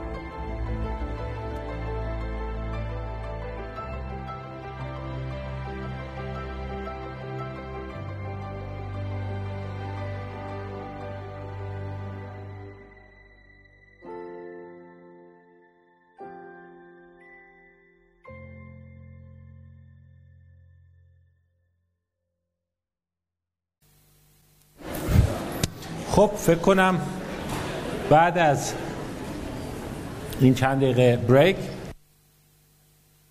دنبال کنیم و کم کم تمهای سال بعد هم فکر کنم بتونیم روشن کنیم. احساسم این بود به خصوص از سوالایی که در بریک مطرح شد این تم حسادت شاید که از مهمتریناش باشه که چگونه این روی ولبینگ آدم ها اثر می‌ذاره. چون می‌دونید که حسادت تئوریش اینه که بعد از یه مدت ما حسادت مالگننت به حسادت خوشخیم تبدیل میشه. حسادت خوشخیم یعنی اینه که حسادت بدخیم یعنی این. یعنی شما یه چیزی داری و من ازش عصبانیم و خشم دارم و حس می‌کنم حق شما نیست اونو داشته باشی و در جهت انهدام اون تلاش می‌کنم. یعنی اموال شما رو تخریب می‌کنم. ببینم ماشینت خوبه روش خط میندازم. و این به شدت یک عنصر ضد ولبینگه حتی یه سری بحث های سرمایداری مطرح میشه. اون بحثی که من ماه گذشته خدمتون بودم اینجوری گفتن که وقتی کالا تولید میشه و تولید در یک جامعه افزایش پیدا می‌کنه حسادت کم میشه و در واقع دلیل اینی که خیلی از جوامع مرفه احساس ولبینگ دارن لزوما اون کالاه نیست. کم شدن حسادته. یعنی وقتی شما مثلا یه ماشین لوکس داری دیگه این حس بد رو نداری که یه عده به خون شما تشنن. حس می‌کنی راحت می‌تونم ازش لذت ببرم. و این راحت لذت بردن ازش و کم شدن اون نگاه های منفی شادن فرویده دیگران. و جالب اینو بررسی کردن دیدن با این باور به چشم خوردن مرتبطه. یعنی در جوامع حسود سالاری یکی از نگرانی های مردم اینه چشمون نزنن. و همیشه استراب دارن. که نکنه حالا ببین. خب وضعمون خوبه ماشاءالله یه چیزی داریم. بعد اینا اینا که ندارن اینا میان خرابکاری می‌کنن دیگه. تو کار ما برامون می‌زنن. و حتی تو روابط سازمانی این مشاهده شده. خیلی از شما ممکنه بگید که مثلا آره این طرز کار ما توی اداره و اینا عصبی می‌کنه. ولی خوب که نگاه کردن دیدن اون چیزی که از حسادت بدخیمه. بقیه کار شما رو sabotage می‌کنند. یعنی خرابکاری می‌کنند و اونه که حرص شما رو در یعنی گرمای شدید سالن نیست. اینی که عمدا میره کولر رو خاموش می‌کنه که حال ما رو بگیره. این مثال کولر خیلی جالبه چون همین بررسی که تو آفریقا شده بود اینه که یکی از شایع ترین حسادت ها حسادت به air conditioning ه تو آفریقا. یعنی وقتی شما کولر داری بقیه میرن سیم کولر شما رو قطع می‌کنن که مثلا شما هرسم می‌گیره. اون طرف اونجوری دراز کشیده داره خورخور می‌کنه تو گرمای مثلا آفریقا و ما باید خودمون رو باد بزنیم چون کولر داره. حتی یه چیز عجیب تر دیگه در آوردن ببین اینا چیزهای ترسناکیه که هست ولی وقتی حل میشه دردش کم میشه. حسادت فقط بین انسان ها نیست اینتر هم هست نسلی هم هست. یعنی پدران ما به بعضی چیزهای ما حسادت می‌کنن و ما هم به بعضی چیزهای فرزندامون حسادت می‌کنیم. فکر شما اینو تجربه کردیم ما کی تبلت داشتیم؟ ما کی همه امکانات داشتیم؟ یه کانال مزخرف تلویزیون بود یه دونه تلویزیون سیاسفید کوچولو اون رو نگاه کرد. این الان ببین چی داره؟ این همه وسیله داره این همه چی داره. و توی اون یک نوع خشمی شکل می‌گیره. و باز جالب بود این یکی این خیلی برام جالب بود. این اصلا کاش پابلشش کنیم. که یکی از حسادت های اینترجنریشنال نسلی باز به همین ارکاندیشنه پس این داستانی که میگه باباهایی میرن کولر رو خاموش می‌کنن این واقعا یک چیز عجیب توش ناخودآگاهی توش هست که آخه زمان ما باید عرق می‌کردیم هی پا می‌شدیم خودمون رو باد می‌زدیم. بعد این نگاه کن پتو رو کشیده وسط تابستون بالا سرش داره خورخور می‌کنه کولر هم این داره برق مصرف می‌کنه. یعنی شاید واقعا یک تمی توش وجود داره. و این بدخیمیه وقتی خوشخیم میشه حالت جالبی خواهد داشت. اینو من دارم مقدمه رو میگم برای اینکه برای احساس خوشبختی برای شما این رو خواهم گفت. برای همینه که یکی از چیزهایی که مطرح میشه آیا کالا خوشبختی میاره یا نه این شمشیر دولبه رو باید نگاه کنی. آره داشتن کالا ممکنه رفاه بیاره ولی به افزایش هاستیلیتی دیگران منجر میشه و این ممکنه برای شما بدبختی بیاره. پس برای همینه که لزوما اینجور نیست که همه مردم از کولر و ماشین و نمی‌دونم رفاه استقبال کنند. چون حس می‌کنن یه چیزای خوبی میاره ولی دشمنی یه عده دیگر هم با ما میاره. برای همینه که ولبینگ باز مدل پوارو به این راحتی نخواهد بود. من باز راجع به این یه مقدار صحبت خواهم کرد. خب بیایم شماره پنج. ما راجع به هیجانات منفی و نوروتیسیزم صحبت کردیم. انسان هایی که همواره استراب بالاتری رو تجربه می‌کنند. توی بریک این سوال مطرح شد که آیا این نوروتیسیزم ثابته؟ خب باش به دنیا اومدیم. یه عده ترموستاتشون بهتره پایینتره بالاتره نوروتیسیزم کمتره. آیا می‌تونیم تغییرش بدیم؟ تو چند جهت می‌تونیم تغییر بدیم؟ مثلا بدخیمیش رو می‌تونیم کم کنیم. راجبه همون حسادت بدخیم. دیدن حسادت وقتی تکامل پیدا می‌کنه و انسانها بلوغ پیدا می‌کنن جای خودش رو به رقابت میده و به نفع تموم میشه. به این میگن امولیشن و دیدن اتفاقا اگه بیسش رو داشته باشی بیشتر رشد می‌کنی. یعنی اون بدخیمیش گرفته میشه ولی شما حس می‌کنید که اون فلانی رفت مثلا و زندگی بهتر داره. خب مگه من چی کمه؟ منم تلاش می‌کنم. بذار منم تحصیلاتم رو ادامه میدم. یعنی اتفاقا موتور محرکه شما میشه. پس نوروتیسیزم با اون ریشه بدخیمش ممکنه خودش از بین نره ولی بدخیمیش یا اصطلاحا زهرش گرفته میشه و این خیلی خوبه. یعنی شما این حس داری که من من واقعا نمی‌تونم ببینم کسی از من بالاتره. من واقعا نمی‌تونم ببینم کسی زندگیش از من مرفع تره ولی دیگه نمیرم سیم بردارم کولرش رو قطع کنم. تلاش می‌کنم بهترش رو برای خودم فراهم یعنی یه موتور محرکی برای شما میشه. پس نوروتیسیزم شما به نفع تموم میشه. پس یک جهش خوشخیم در این صفات خواهیم داشت. این جهش ها از کجا میاد؟ سرمایداران میگن که از رشد کالا میاد. میگه وقتی شما مثلا یه دونه اتومبیل شیک داری خب نمی‌تونی شما داشته باشی. یا اون داره یا شما داری. پس باید بریم حالا اونو خراب کنی تا به آرامش برسی. ولی اگر وفور کالا باشه شما باعث میشی که بتونی شما هم یه دونه از همونا بخری. این دیدگاه سرمایه‌داری است. دیدگاه های هم وجود داره. میگه انسانی که رشد می‌کنه hostility رو تو خودش می‌کشه. یعنی احساس خشم رو احساس که بهش می‌خوام آسیب بزنم. و اون رو sublime ش می‌کنه به رقابت. یعنی ها میره برای من مثلا زندگی خوب مثلا ماشین تو برو من میگه سال دیگه من بهترشو دارم. اضافه کار می‌کنم تلاشم می‌کنم پیدا فکر کردی من مثل تو نیستم.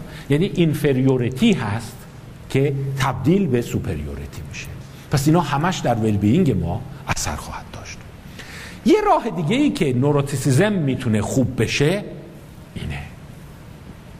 در نگاه اول شما ممکنه بگی خلق منفی خب یعنی نقطه مقابل خلق مثبت دیگه. تو باتری هم همینجوره دیگه. این ولتاژ مثبت این ولتاژ منفیه. ولی با کمال تعجب این دوتا دو تا چیز جدان. یعنی شما هم می‌تونی خلق منفی زیاد داشته باشی هم خلق مثبت زیاد داشته باشی. این دوتا دو سره طیف نیستند بر هم عمودند. یعنی شما ممکنه هم خیلی مضطرب باشی هم خیلی دلشوره داشته باشی هم خیلی اهل پارتی و بزن به رقص باشی. این مثل اینا که هم مهمونی میره هم نگرانن کمیته بریزه بگیردشون یعنی این سوال است خب برای چی میری؟ خب نرو دیگه. یعنی اگه میترسی بس برای چی میری؟ ولی خب دوست داره دیگه. یعنی حس می‌کنه هم می‌خواد لذت رو ببره هم دلشوره داره استراب داره نگرانه. یعنی دو طرف قضیه دو تا عنصر مستقله. و دیدن خلق مثبت می‌تونه خلق منفی رو خونسا کنه.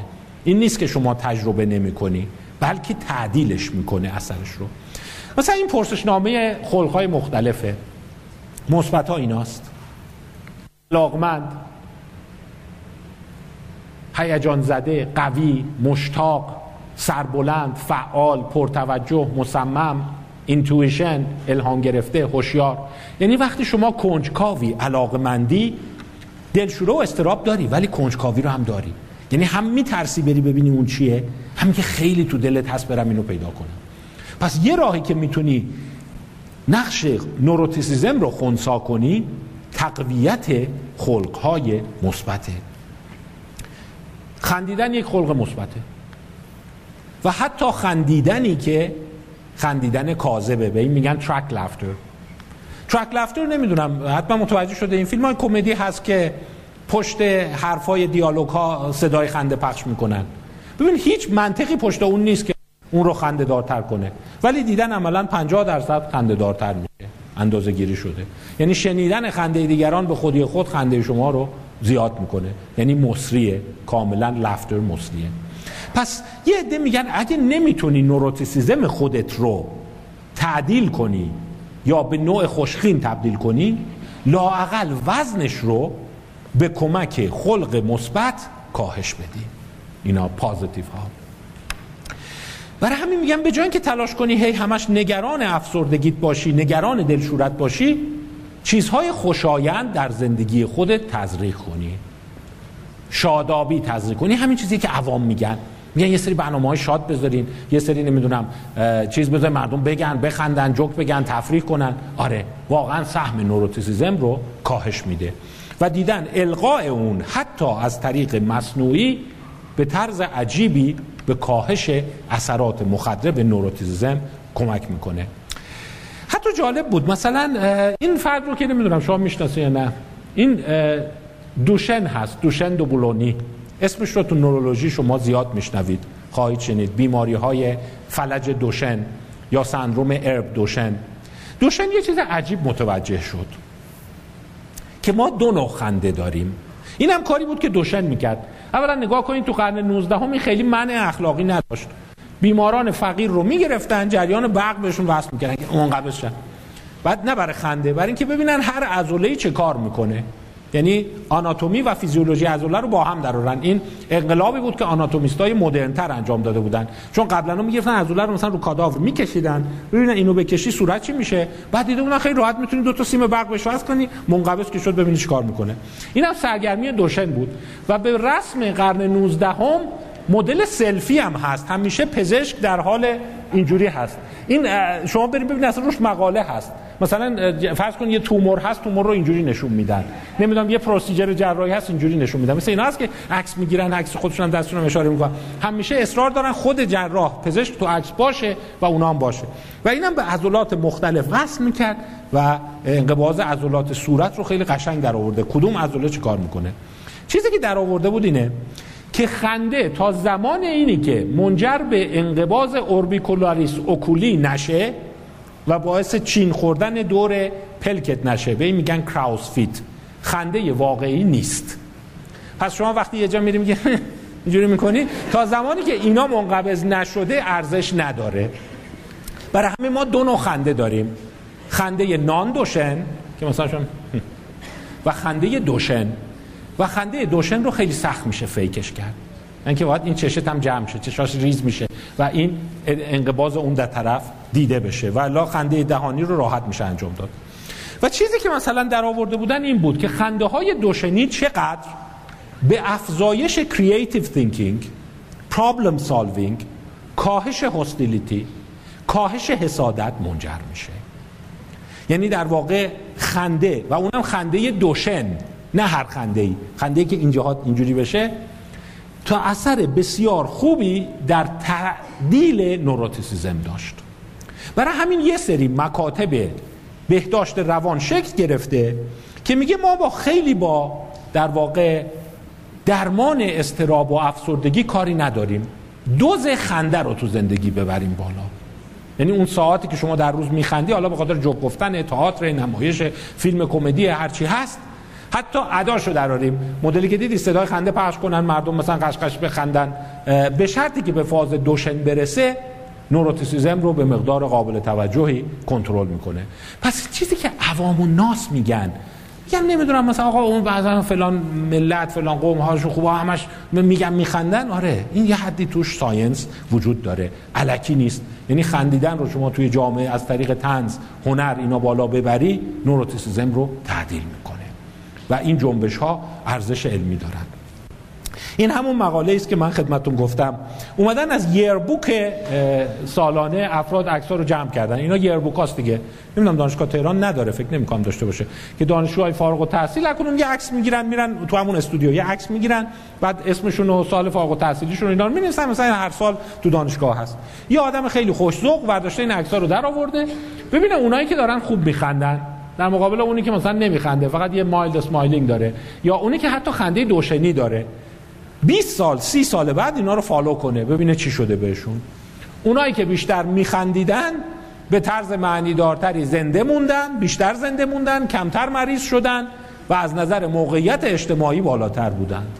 پس میگم در عکس فارغ التحصیلیتون وقتی داری میخندی این می‌تونه پیش بینی کنه که به کجا می‌رسی. یعنی اثر خلق مثبت رو واضحا نشون میده. پس positive affect بعضی اینو میگن. میگن اگه neuroticism دست خودت نیست این که دست خودته. neuroticism یک پدیده است که میگی با ژنت به دنیا میاد.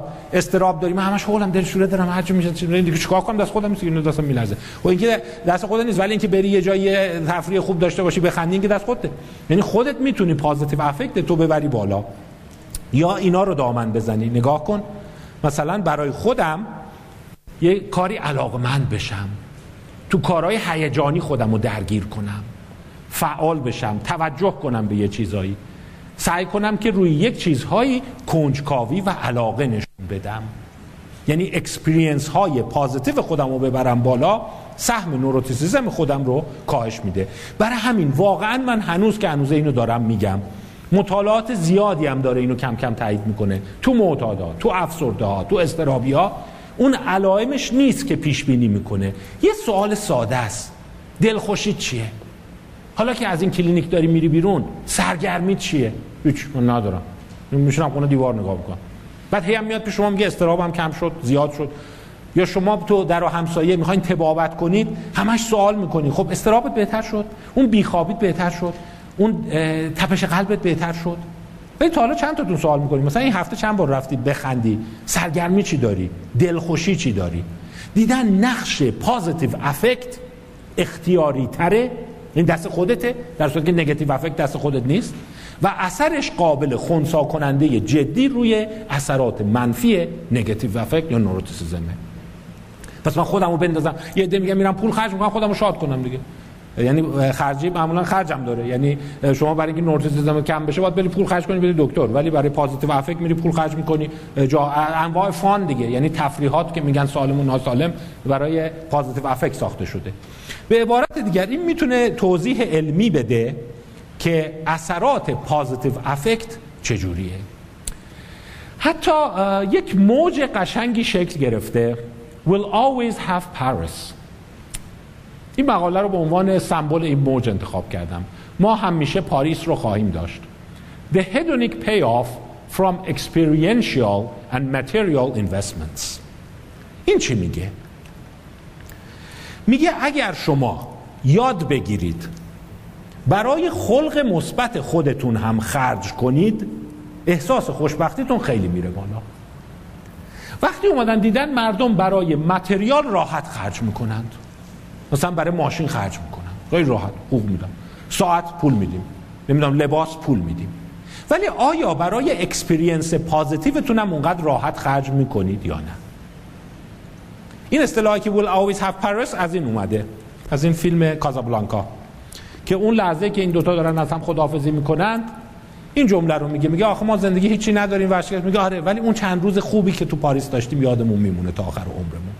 یعنی تجربیات خوبی که برای خودمون خلق می‌کنیم. وقتی اومدن اینو اندازه گیری کردن اینو در آوردن انسان هایی که خرج تجربیات خوبشون می‌کنند در مقایسه با اون پولی که صرف امور مادی می‌کنند به شدت خلق مثبتشون بالاتره و احساس رضایتمندی از زندگیشون میره بالا. برای همینه که اگه پول اومد دستت ممکنه شما بگی آه نفس از جای میاد. به جایی که مثلا یه ماشین بهتر بخری یه سفر بری. اگه فرصتی دستت میاد به جایی که بری مثلا یه لباس یا یک وسیله خونه اضافه کنی من برم مثلا دوره فلان رو شرکت کنم ببینم این چیه.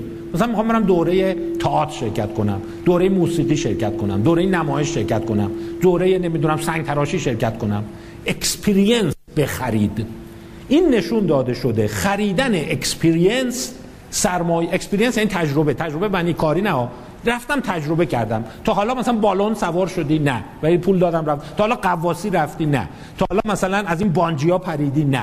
اینا experience ه نشون دادن. اونهایی که خرج experience می‌کنند خیلی به مراتب اثرش بیشتر میمونه تا اونایی که خرج material می‌کنند یعنی شی می‌خرند و اون experience به خلق مثبت و well-being شون منجر میشه.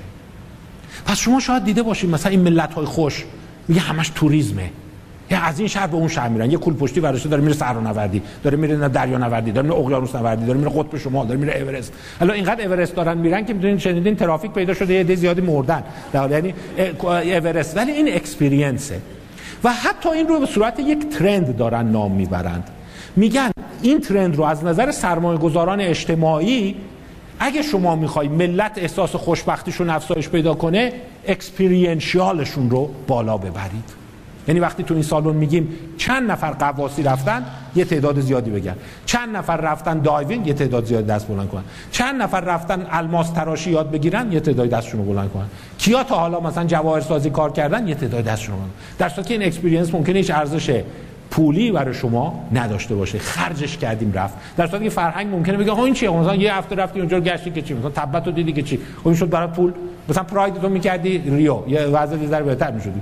در صورتی که این می‌تونه بسیار روی قضیه تاثیر بذاره. و یکی از شاخه هایی که هست میگه که شما حالا نمی‌دونم اینا شاید جلسات بدآموزی باشه ولی شاید واقعا اگر تو حوزه پزشکی دارید میرید حواستون به این اکسپریانشیال اینوستمنتاتون باشه. حالا خریدن یه ویلا توی لواسان یا اضافه کردن مثلا یه آپارتمان ممکنه خیلی به نظرتون رو احساس لذت و خوشبختیتون اثر بذاره ولی دیدن نمی‌ذاره. اونی که خرج خودم کردم اثر می‌ذاره. دوره فلان رفتم دوره فلان کردم فلان کارو کردم. نمی‌دونم این چیز رو تجربه کردم پول دادم رفتم این شهر رو دیدم این کشور رو دیدم. و این experiential expenditure اثر خیلی فراگیرتری داره. حالا سوال اینه که چرا فراگیرتر داره؟ حتی اینم همون باز داستان پوارو هست. آیا صرفا خرج خودت کردنه؟ دیدن نه. شما مثلا جواهرم می‌خری خرج خودت در واقع می‌کنی ولی اون کمک رو نمی‌کنه. مثلا چیزی که دیدن اینه که experiential envy بدخیم کمتری داره. مثلا شما به گردنبند یکی envy بدخیم برمیانگیزی. چی انداختیم اونو دیدی گردنش؟ 700 میلیون خریده. ولی اینی که مثلا بگی آقا ما رفتیم کمپینگ یه جایی رفتیم کوه و اینا به جای اینی که envy بدخیم دیگران رو بر بیانگیزی inspiration دیگران. آقا خوش با حالت دمت گرم. کاش ما مثل شما بودیم. یعنی یه دفعه اون emotion positive دیگران به سمت شما شلیک میشه. تئوریسین های اجتماعی اینو میگن. میگن یعنی اگر شما رفتی مثلا غواصی کردی توی اقیانوس هند اون حسادت بدخیم شکل نمی‌گیره.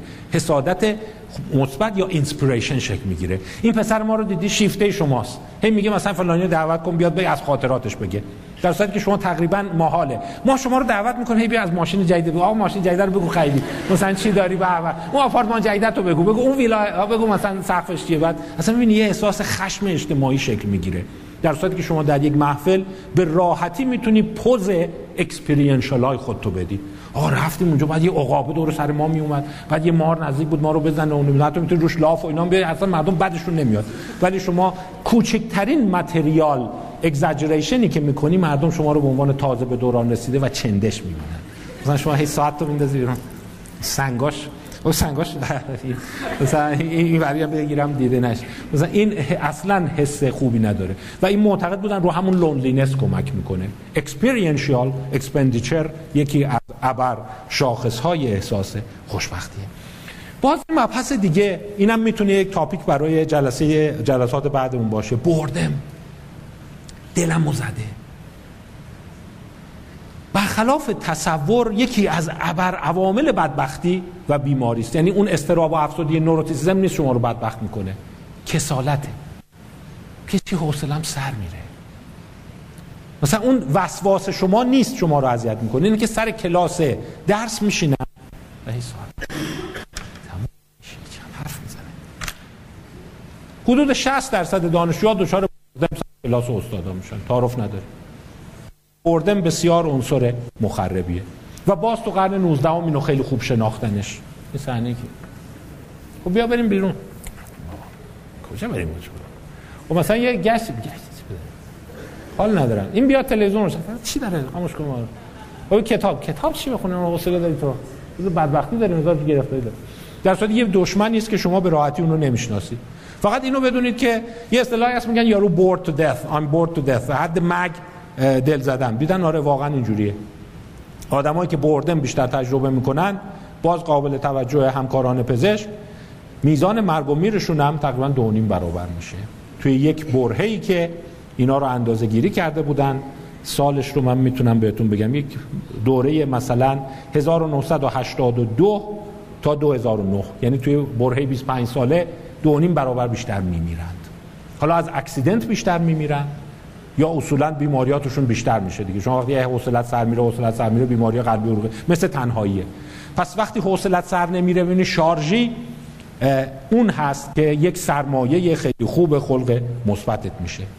و یه چیز دیگه این یکی جالبه. مثلا من با خیلی از درمانگران روابط بین فردی صحبت می‌کنم حواسشون به این نیست. انسان ها از نظر سکشوال هم بردن پیدا می‌کنن. این یه تاپیکی فقط اسمش تو ذهنتون باشه و حواستون به این قضیه باشه. میگه من مثلا دلمو زده زندگی جنسی. و این تصور اینی که خیلی مثلا چرا اینا همه اختلاف دارن با هم دعوا می‌کنن چرا با هم نمی‌سازن؟ ممکن بگه نه این مثلا اخلاقش اینه این زیاد خرج می‌کنه. نه ته دلش تهش این نیست. تهش اینه حوصله‌ام سر میره از این ارتباط. و سکشوال بردم یکی از ابر آفت من با خیلی از اینایی که تئوریسین زوج درمانی و اینا بودن صحبت کردم وقتی اینو مطرح می‌کنم اونا میگن که یه اینسایت خوبیه. اصلا حواسمون به این نیست. ما همش میگیم اختلاف زناشوییه که انسان ها سرد میشن. نه اول سرد میشن بعد اختلاف ها پیدا میشه. و سرد شدن همون بردمه. یعنی دیگه اون جذابیت کنجکاوی اون اتش رو ایجاد نمی‌کنه. نه تنها تو امور روزمره شما پیدا میشه خیلی از پزشکایی که میگن از مطب نشستن برد شدیم. 20 ساله داریم مریضا یریخ می‌بینیم همون کارو می‌کنیم. یا اه دلمون رو زد دیگه. و این شما رو مستعد مصرف مواد سویساید مرگ زودرس و اشکالات دیگه می‌کنه. همون اتفاق تو روابط جنسی هم می‌تونه بیفته. این یه مجسم این نقاشی خیلی قشنگی است. این اودیسه است که از این جزیره می‌خواد فرار کنه. و این هم در واقع کالیپسوه. کالیپسو خدای در واقع میل جنسی و تراوت زنانه است و جالبه این میگه اینقدر دیگه برد شده که حتی حوصله اینم نداره دیگه. یعنی میگه بابا ولم کن دیگه. چقدر الان 20 ساله تو این جزیره من و تو فقط نشستیم داریم با هم ارتباط داریم. یعنی نشون میده که این نکته مهمیه. و boredom از کجا میاد؟ boredom یک عنصریه که انسان ها میگن در روابطشون باید همون experiential expenditure رو بذارن و الا bored میشن. یعنی باید خرج رابطت بکنی و خرج material نباشه. یعنی اگر شما می‌خوای attachment ت هم به یه نفر محکم بمونه این نیست هی براش جواهر بخری هی ماشین بخری. اینی که دوتایی برین حالا این دفعه اسکی دوتایی برین غواصی دوتایی این دفعه برین اورست. یعنی experial experiential expenditure ی که با هم دارید. و اگه این خراب بشه این bored برای همین شما تصور کنیم که زندگیمون بسیار خوبه این خونه خریدیم چه خریدیم هم پوزشو میده. اینو ببین برای همسرم برام خریده اینو خریده اینو خریده ولی boredom ه داره هی بیشتر میشه. چون experiential نیست. و باز طبق اون اصل قبلی که گفتم چقدر چندشه. شما حتما خانمایی دیدین که این پوز چیزایی رو میدن که شوهرشون خریده. چندشه. این گردن خریده. حالت به هم می‌خوره. ولی همون experiential نیست. ما دوتا با هم رفتیم شروع کردیم مثلا صخره نوردی داریم میریم. ببین دستامون چی شده؟ مثلا مچ من درد گرفته پایمون که یه بار افتاد از صخره نزدیک بود کشتش من رفتم گرفتمش. و این experiential یه که together اتفاق میفته. پس باز پیام دیگه. اگه می‌خواین boredom sexual تو زندگی بین فردی شکل نگیره. و boredom فر... زندگی در واقع کاریتون شکل نگیره. چون boredom یه آفت جدیه. باید experiential positive mood داشته باشید. نه material positive mood پس اینکه رفتیم هی مبل عوض می‌کنیم. نمی‌دونم دکور مطب رو 200 میلیون تومن دکوراتور آوردم اینو خوشگلش کنه. این خیلی exper... یا مثلا مطب 5 متر بزرگتر خریدم 400 متری خریدم مشرف به کجا خریدم. این experiential نیست. experiential اینه که و شما اینو بریم بگردیم. مثلا همه میان میگن مثلا آمار اختلافات زناشویی بالاست. چند تا زوج شما می‌بینین صخره نوردی کنن؟ چند تا زوج می‌بینین مثلا غواصه؟ چند تا زوج اصلا تا حتی چیزای منفی قماربازی. حتی جالبه مثلا می‌بینین اون زوجایی که با هم قماربازی می‌کنن بیشتر امکان موندنشون هست. یعنی یه experience خاصی با هم دارن دیگه. یه experience حتی ممکنه جامعه اون قبول نکنه. حتی این زوجایی که با هم سرقت میرن خلافه اینو می‌بینین ازدواجشون خیلی پایداره مثلا میگی بانک فلان زدی نه بیا حالا جواهرسازی بزنیم. بیا خیلی هیجان داره. یا بیا بریم حالا ماشین مردم رو کنیم آره خیلی خوبه. بیا چک بی‌محل بکشیم یعنی باز یه experience ه که boredom رو می‌گیرن و با هم نگهشون میداره. در مقابل اونایی که فقط material investment توی life دارن پس می‌بینی experiential positive mood چقدر می‌تونه اثر بذاره. پس من راجع به بردم هم اگر فرصتی بود یک بار دیگه صحبت خواهیم کرد. پیام ما اینه تلاش برای تقویت خلق, خلق و هیجان مثبت کارسازتر از خلق منفیه. خلق منفی رو شما خیلی نمی‌تونی به این راحتی کارش کنی. یه بخش ژنتیکی با شما به دنیا میاد. سخته به سختی عوض میشه. عوض میشه. ولی خیلی از موارد عوض شدنش هم این نیست که از بین بره. هنوزم دلشوره داری هنوزم تپش قلب داری. ولی یه جور از بدخیمیش گرفته شده. دیگه باعث میشه که آره دیدیم بعضی رو واقعا دیدی. طرف با هزار جور قرص و اینا سوار هواپیما میشه. خب میگه هم مگه مجبوری بری سفر؟ میگه آره خب دوست دارم برم اون رو ببینم. ببین الان قرص خوردم تپش قلبم قبلش رفتم هیپنوتیزم کردم ریلکس کردم تو صندلی هواپیما panic نکنم. پس اون neuroticism ش نرفته. ولی توسط experience و positive mood تعدیل و کنترل شده و اون بعدا شما می‌بینی حس خوشبختیش از اونی که neuroticism ش رو همینجور ول کرده و به صورت افسرده نشون داده بسیار جا میمونه. پس رو خلق مثبت کار کردن پدیده دیگری است. و آخرین مبحث ما مسئله پیچیده تلاش و اراده. این یکی پیام اخلاقی داره. اگه می‌خوای تو زندگیت حس خوشبختی داشته باشی باید زور بزنی. هیچ خوشبختی پسیو نمیاد. و دیدن انسانهایی که بیشتر تلاش می‌کنند خوشبخترند ولو اینکه به خیلی چیزا هم نرسند. یعنی حس جنگندگی و حس تلاش هست که احساس خوشبختی رو بالا می‌بره. اونایی که جون می‌کنن و پول در میارن خیلی خوشبختترن از اونایی که همون مقدار پول به صورت پسیو بهشون داده میشه. یعنی افرت هست که انسان رو می‌سازه. پس اگر فکر می‌کنی از راه زور نزدن به جایی می‌رسی به هیچ جا نمی‌تونی برسی. آره به جاهایی می‌رسی. آقا آره مثلا توی مملکت هم ممکنه بگی مثلا با یکی دوست شدیم این داره برای ما یه جایی وام گنده گرفته وام هم نمیدیم داریم پولدار میشه ولی اون نیست. احساس ول بینگ برات نمیاره برای همین میفته تو خط مواد و بردم و کسالت و ملالت. پس افرت هست که داستان رو روشن می‌کنه. و افرت یعنی چی؟ یک بار یه مختصر راجع به این صحبت یا یه جلسه صحبت کردیم نه مختصر بیشتر مختصر. که عبارت است از شما یک فعل ساده لذت بخش داری که سریع جواب میده. در مقابل یک فعل پرزحمت داری انرژی بره و هدفمنده وقتی شما اینو انتخاب می‌کنی به خاطر اینو صرف نظر می‌کنی به خاطر این یعنی افرت و هر چقدر افرت تو زندگیتون باشه احساس ول بینگتون بیشتره. حالا اسمای مختلف روش گذاشتن. گذاشتن نمی‌دونم تلاش قدرت اراده تقلا نمی‌دونم کنترل خیشتن. ولی همه اینها به یک شاخه شما رو میرسونه.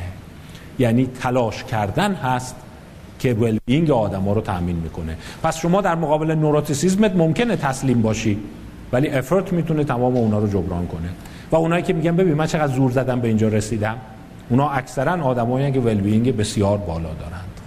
و شاید یه دلیل تعدیل ول بینگ توی کشورهای مرفه هم اینه که خب زور زدنشون هم کم شده دیگه. یعنی راحت تر به چیزایی می‌رسی. وقتی رفاه ملی بالاست اون زحمت شما رو نمی‌کشه. پس اون ول بینگر هم نداره. پس می‌بینی اون ترموستات خیلی عجیب کار می‌کنه. بذاریم بحث رو با چند تا پژوهش تموم کنم. که مثلا حتی این ببین این داره میگه که شما گفتم یه کارت نوروتیسیزم داری که رو دست این کارت خلق مثبت میاد. حالا حتی رو دست کارت مثبت effort میاد. یعنی تو سلسله مراتب کارت ها effort حتی می‌تونه اون دوتا رو هم خونسا کنه. یعنی حتی طرف بگی من خلق مثبت هم ندارم تفریح هم ندارم experience های آنچنانی هم به قول شما ندارم. نمی‌دونم صخره‌نوردی و کوهنوردی و پنجاه کشور دنیا رو هم ندیدم. ولی تلاش می‌کنم و این تلاش کردن well-being ش رو می‌بره بالا. یه سری مقاله هست ببینیم اینا چی میگند بیایم یه تحقیقات رو شروع کنیم که در دانشگاه لودویگ ماکسیمیلیان Universität مونیخ صورت گرفته. حالا چرا این انتخاب کردم؟ من که قشنگ بود. تو بین اونا. اسمش قشنگ. در ضمن حس کردم عجب جای قشنگه. این کتابخونه شه یعنی بزرگترین دانشگاه مونیخ هست. و یکی از دانشگاه خیلی معروف آلمانه. افراد برجسته از این فارغ التحصیل شدن. کاری که کردن اینه مدل شماها. چقدر احتمال می‌دهید شغل مناسبی در حوزه تحصیلی خود بیابید؟ یک تا ده به خود نمره بده. از افراد اینو خواستند. یعنی شما اینجا نشستی بهت میگن که آقا از اینجا که رفتی چقدر فکر می‌کنی؟ مثلا یه شغل خوب پیدا می‌کنی درآمد خوب داری. چقدر برای شما یافتن شغلی در حوزه تحصیلی خود اهمیت دارد؟ بازم یک تا ده به خودت نمره بده. بعد به یه عده گفتن بیا فانتزیاتو بنویس. مثلا اون فانتزیایی که دوست داری فانتزی های مثبت و منفی. مثلا شما می که آره شغل خوب گرفتم صاحب یک بیمارستان مجهز شدم رئیس بخشم اینقدر درآمد دارم فلان ماشینم پارک کردم روزی این تعداد مریض می‌بینم فانزه منفی هم می‌تونی ببینی. آره ما رو فرستادن ته فلان جا بعد پولم هم نمیدن با رئیس شبکه دعوام میشه کارانم خوردن میرم اونجا کتککاری کنم منو می‌گیرم میندازم بازداشتگاه. یعنی اینم می‌تونه فانتزی منفی شما باشه. و چقدر در روز اصولا در مورد آیندت خیال بافی و فانتزی می‌کنی و اونم فانتزی مثبت یا منفی؟ خب فانتزی مثبت می‌دونی از خلق مثبت میاد دیگه. همش دارم چیزای خوب چیزای خوب تجسم کن. سعی کن به چیزای خوب فکر کنی. سعی کن ظاهر دارم به اونا فکر می‌کنم. به چیزای منفی فکر نکن. چیزای منفی از نورتیسیزم میاد چیزای مثبت از خلق مثبتت میاد. و دو سال بعد این آدما رو پیگیری کردند ببینن واقعا تو تفلکی ها به اون فانتزیشون رسیدن اینا. دو سال کمه ولی خب حالا اینا دانشکده فنی هم بودن بیشتر. چیز عجیبی که در آوردن اینه. اونی که فانتزی خیلی مثبت داشته درآمدش تعداد شغلایی که اپلای کرده و تعداد شغلایی که به دست آورده کاملا رابطه منفی با فانتزی های مثبتش داره. عکس اون چیزی که فکر کردین نه؟ یعنی خوشخیالی شما و اینی که من همش مثبت فکر می‌کنم سعی کن مثبت فکر کنی سعی کن چیزای مثبت رو ببینی نیمه پر لیوان رو ببینی. هیچ کمکی بهش نکرده هیچ به ضررش تموم شده. اونایی بیشتر موفق شدن که اینو گذاشته کنار زور زده. یعنی expectation داشته و تلاش کرده. پس خوشبینی و خوشخیالی و اینی که سعی کن مثبت فکر کنی به چیزای خوب فکر کنی نه تنها کمکت نکرده بلکه به ضرر طرف تموم شده. چون اون چیزی که نهایتا باعث میشه ببری افرتته و تلاشته. و اون افرت از کجا میاد؟ از قبل. یعنی دیدن اونایی موفق میشن. یعنی شما از زندگیتون اینجوری نگاه کن. اگه از شما بپرسن فکر می‌کنی شغل خوب گیر آوردی یا نه؟ طرف بگی آره من همش دارم به چیزای مثبت فکر می‌کنم. من همش شادم. درست میشه. قصه نخور. اینقدر منفی نباف دیگه. درست میشه همه چی. این آدم لزوما به اونجا جای نمی‌رسه. هیچ حتی ممکنه به بدتر بشه. پس کی می‌رسه؟ اونی که این جمله رو میگه. اون تا جمله رو از دل میگه نه که اداشو در بیاره. فکر کنم برسم. چون قبلا هم تلاش کردم به مشابهش رسیدم. یعنی expectation متکی بر تلاش قبلی. این است که پیش بینی می‌کنه شما موفق میشید قبلا زور زدم دانشگاه قبول شدم. این سری هم زور می‌زنم موفق میشم. یعنی زور زدن من سرمایمه و اون رو عامل موفقیتم می‌دونم همبستگی اون ببین چقدر بالاست. پس خوشبینی و خوشخیالی و اینا لزوما اینجوری اثر نمی‌کنه. این یه پژوهش. می‌خوای یکی دیگه نگاه کن. این یه ذره بدآموزی داره باز. ولی خب برای اینکه با جهان سن شما آشنا بشید. اینا 19 ساله بودن. اون قبلی ها 22 ساله بودن اینا میانگین 19 20 ساله بودن. از دخترها پسرها پرسیدن که ببین تو همکلاسیاتون کسی هست که خیلی دوستش داشته باشی همش بهش فکر کنی. اصطلاحا کراش داشته باشی روش. 70 درصد گفتن آره. پس رقم کراش توی یک کالج متوسط آمریکایی 70 درصده. یعنی 70 درصد دختر پسر رو هم دیگه کراش دارن ولی به هم دیگه نمیگن. بعد سوال اینجوری کرده که خب بیا حالا اینو بسنجیم. پنج ماه بعد روی اینی که کراش داری کی به اون آدم می‌رسه؟ یعنی جرأت کردم رفتم بهش گفتم من از شما خوشم میاد می‌خوام باید ازدواج کنم جرأت کردم من از شما خوشم میاد خواستم بدونید. یعنی رفتم و یه جوری اعلام کردم کراشم رو و این کراش منجر به آشنایی و یا ازدواج نامزدی یا چیزی شده. چون این ببین یک آوتکام ابجکتیو داره. یعنی ببین مردم دلشون یه چیزی رو می‌خواد خیلی هم می‌خواد. بعد خواستن ببینم اونی که خیلی خیلی دلش می‌خواد بیشتر می‌رسه. اونی که خیلی خوشبینه بیشتر به اون عشقش می‌رسه. اونی که همش چیزای مثبت می‌بینه بیشتر می‌رسه. مثلا همینجور گفتن فانتزیاتو لیست کن. مثلا یه تعداد زیاد فانتزی آره باش آشنا شدم بعد ازدواج کردیم بعد الان داریم میریم سفر بعد من ماشین فلان خریدم. این فانتزی مثبت یکم هم مثلا فانتزی های منفی دارن که نه بابا رفتم بهش سلام کردم فوشم داد. من از میمونی مثل تو خوشم میاد. نمی‌دونم چی این چیزا. گذشت. ولی دیدن باز یافته اینو میگه. پنج ماه بعد. برای اینکه ببین اینا ابجکتیوه رو میشه قضیه. کارت بازی میشه. پنج ماه بعد چی شد؟ پنج ماه بعد اونایی که فانتزی داشتن خیلی خوشبینی داشتن خیلی مثبت فکر می‌کردن نه تنها به طرف نرسیدند یا اعتراف به عشق نکردند. Intimate relationship یعنی با هم آشنا شدیم دوست شدیم نامزد شدیم. Confession of love یعنی که رفتم بهش گفتم به من تو رو خیلی دوست دارم همبستگی منفی داشت. پس کیا تونستن این کار رو بکنند؟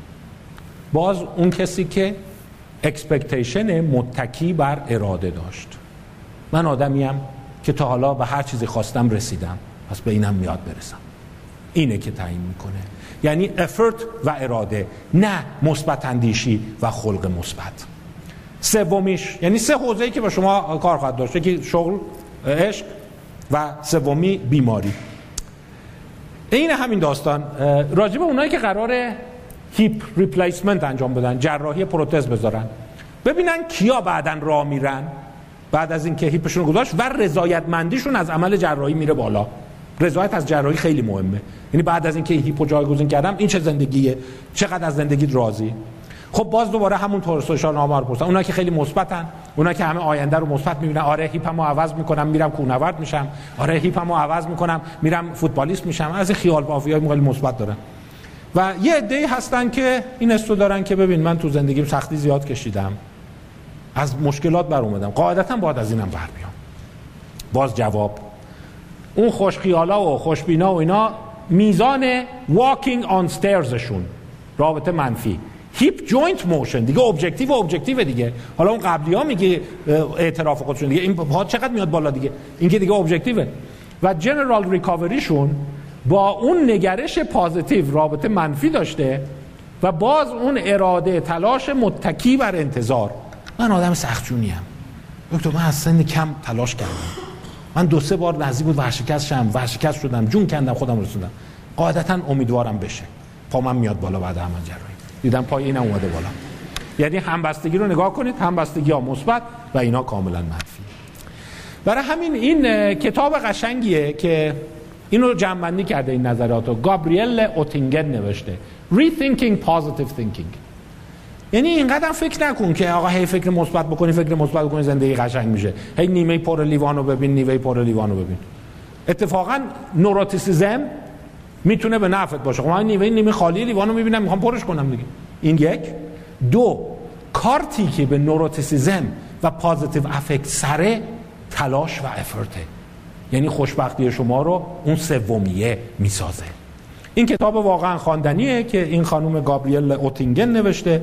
اینم عکسشون حالا چرا اصرار داشتم عکسشو ببینیم من اسمش خیلی جالبه. گابریل الیزابت آلویزا نوتگرا Prinzessin zu اوتینگن. اوتینگن und اوتینگن شپیلبرگ. این اسم یه نفره. آره.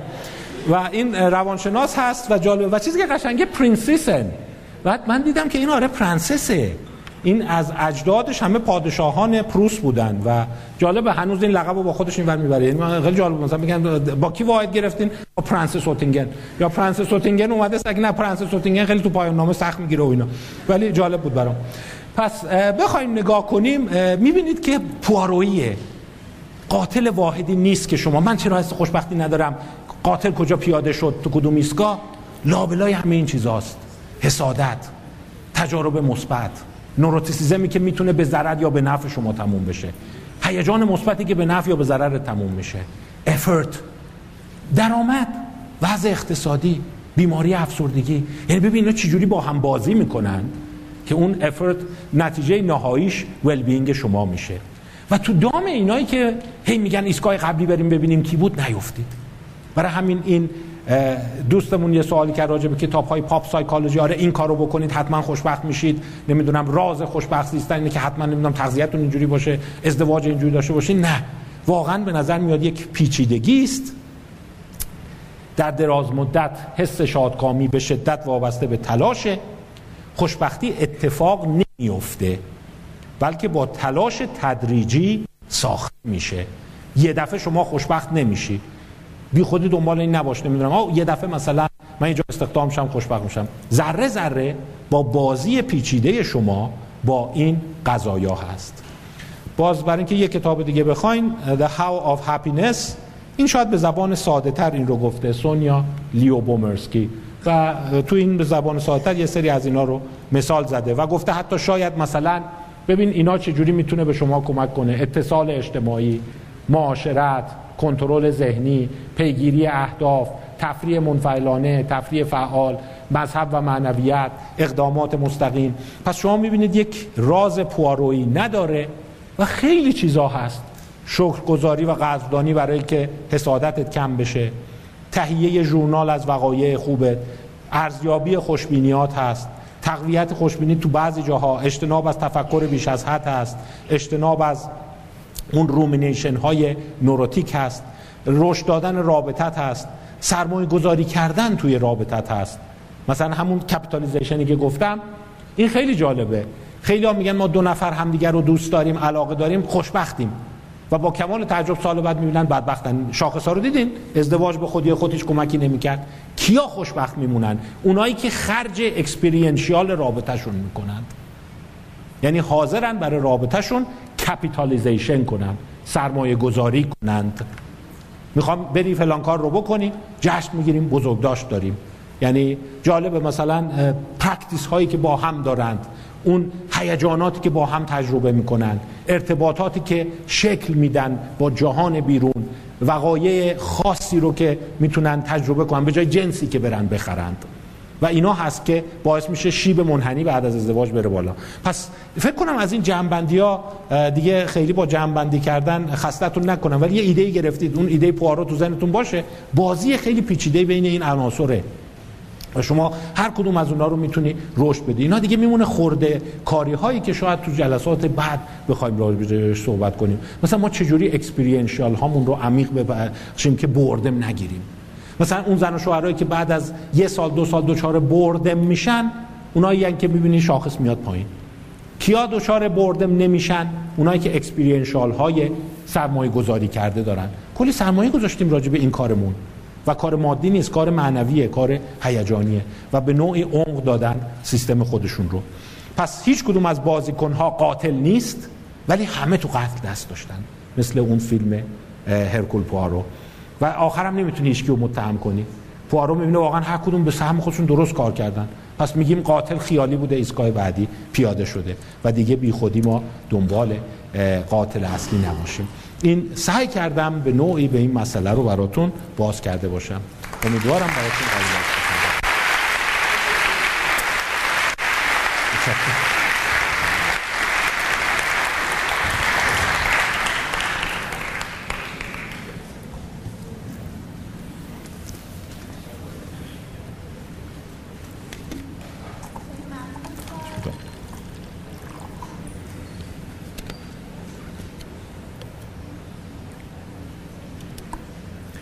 عکس هم گفت آقای دکتر گفتن بله، یه عکس بله. دست جمعی می‌خواستم خیلی ممنون از همراهی شما دوستان. همطور ممنونم از جناب استاد. بسیار مطالب مفید بود. واقعا لذت بردیم از شنیدنش. به نظرم یک بار دیگه جا داره استاد رو شایسته داشت خیلی ممنون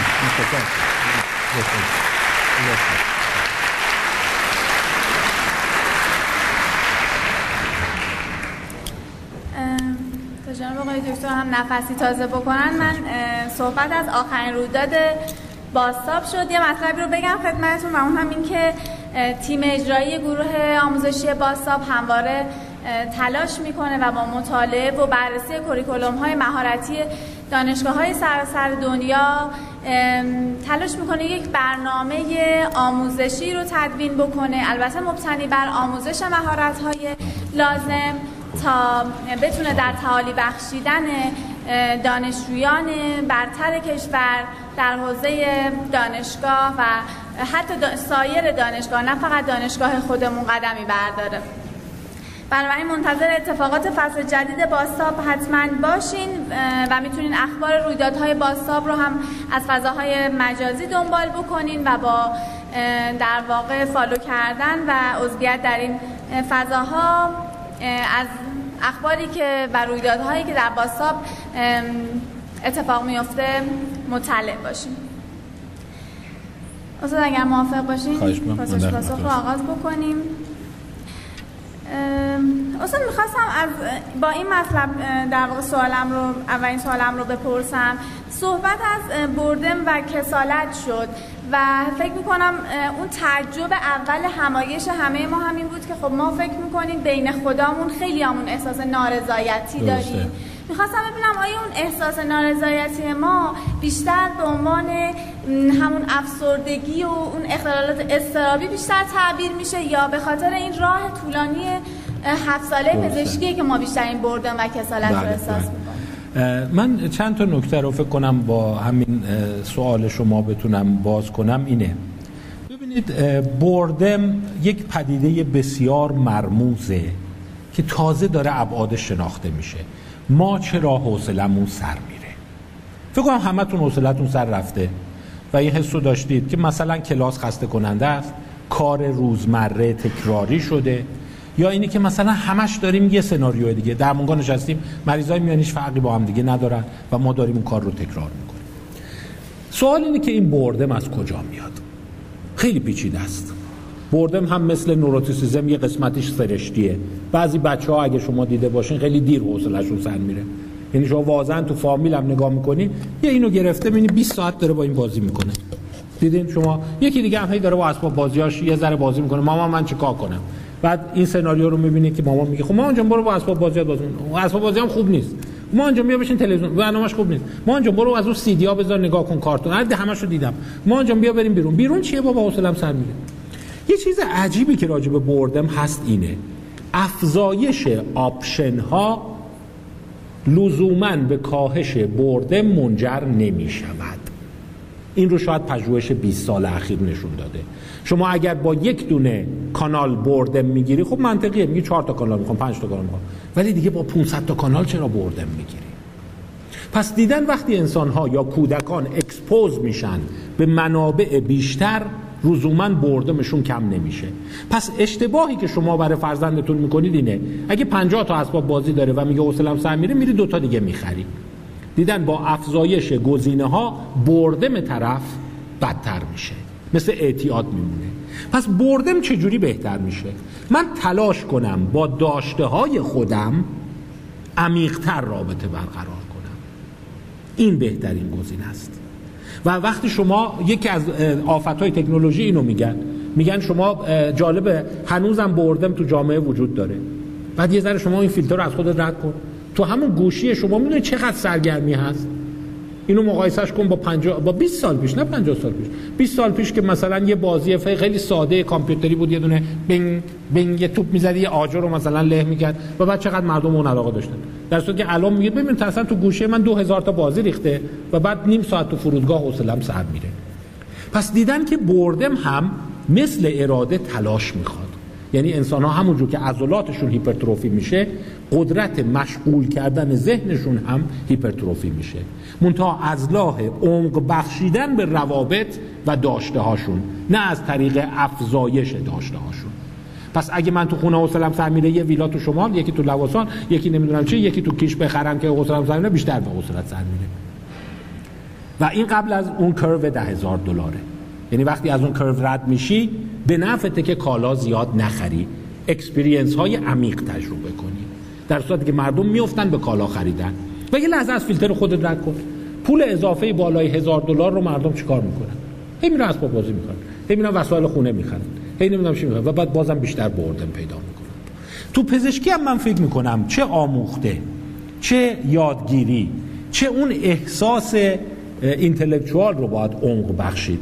و از راه کالا یک خطره که من چون با مریض ها حوصلم سر میره هی انواع مثلا برای خودم وسیله بخرم.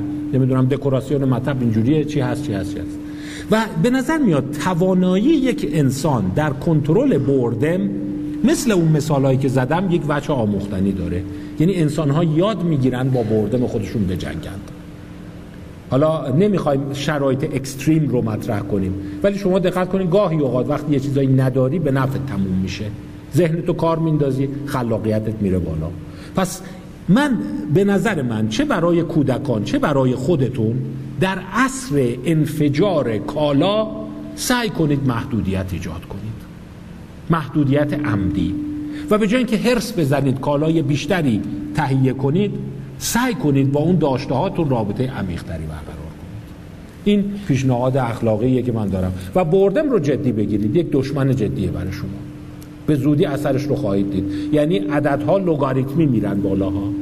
یعنی شما همین مثل قانون مور رو که می‌دونید میگن هر 18 ماه قدرت آیتی قدرت نرم دو برابر میشه. من فکر کنم بردم هم همون جوریه.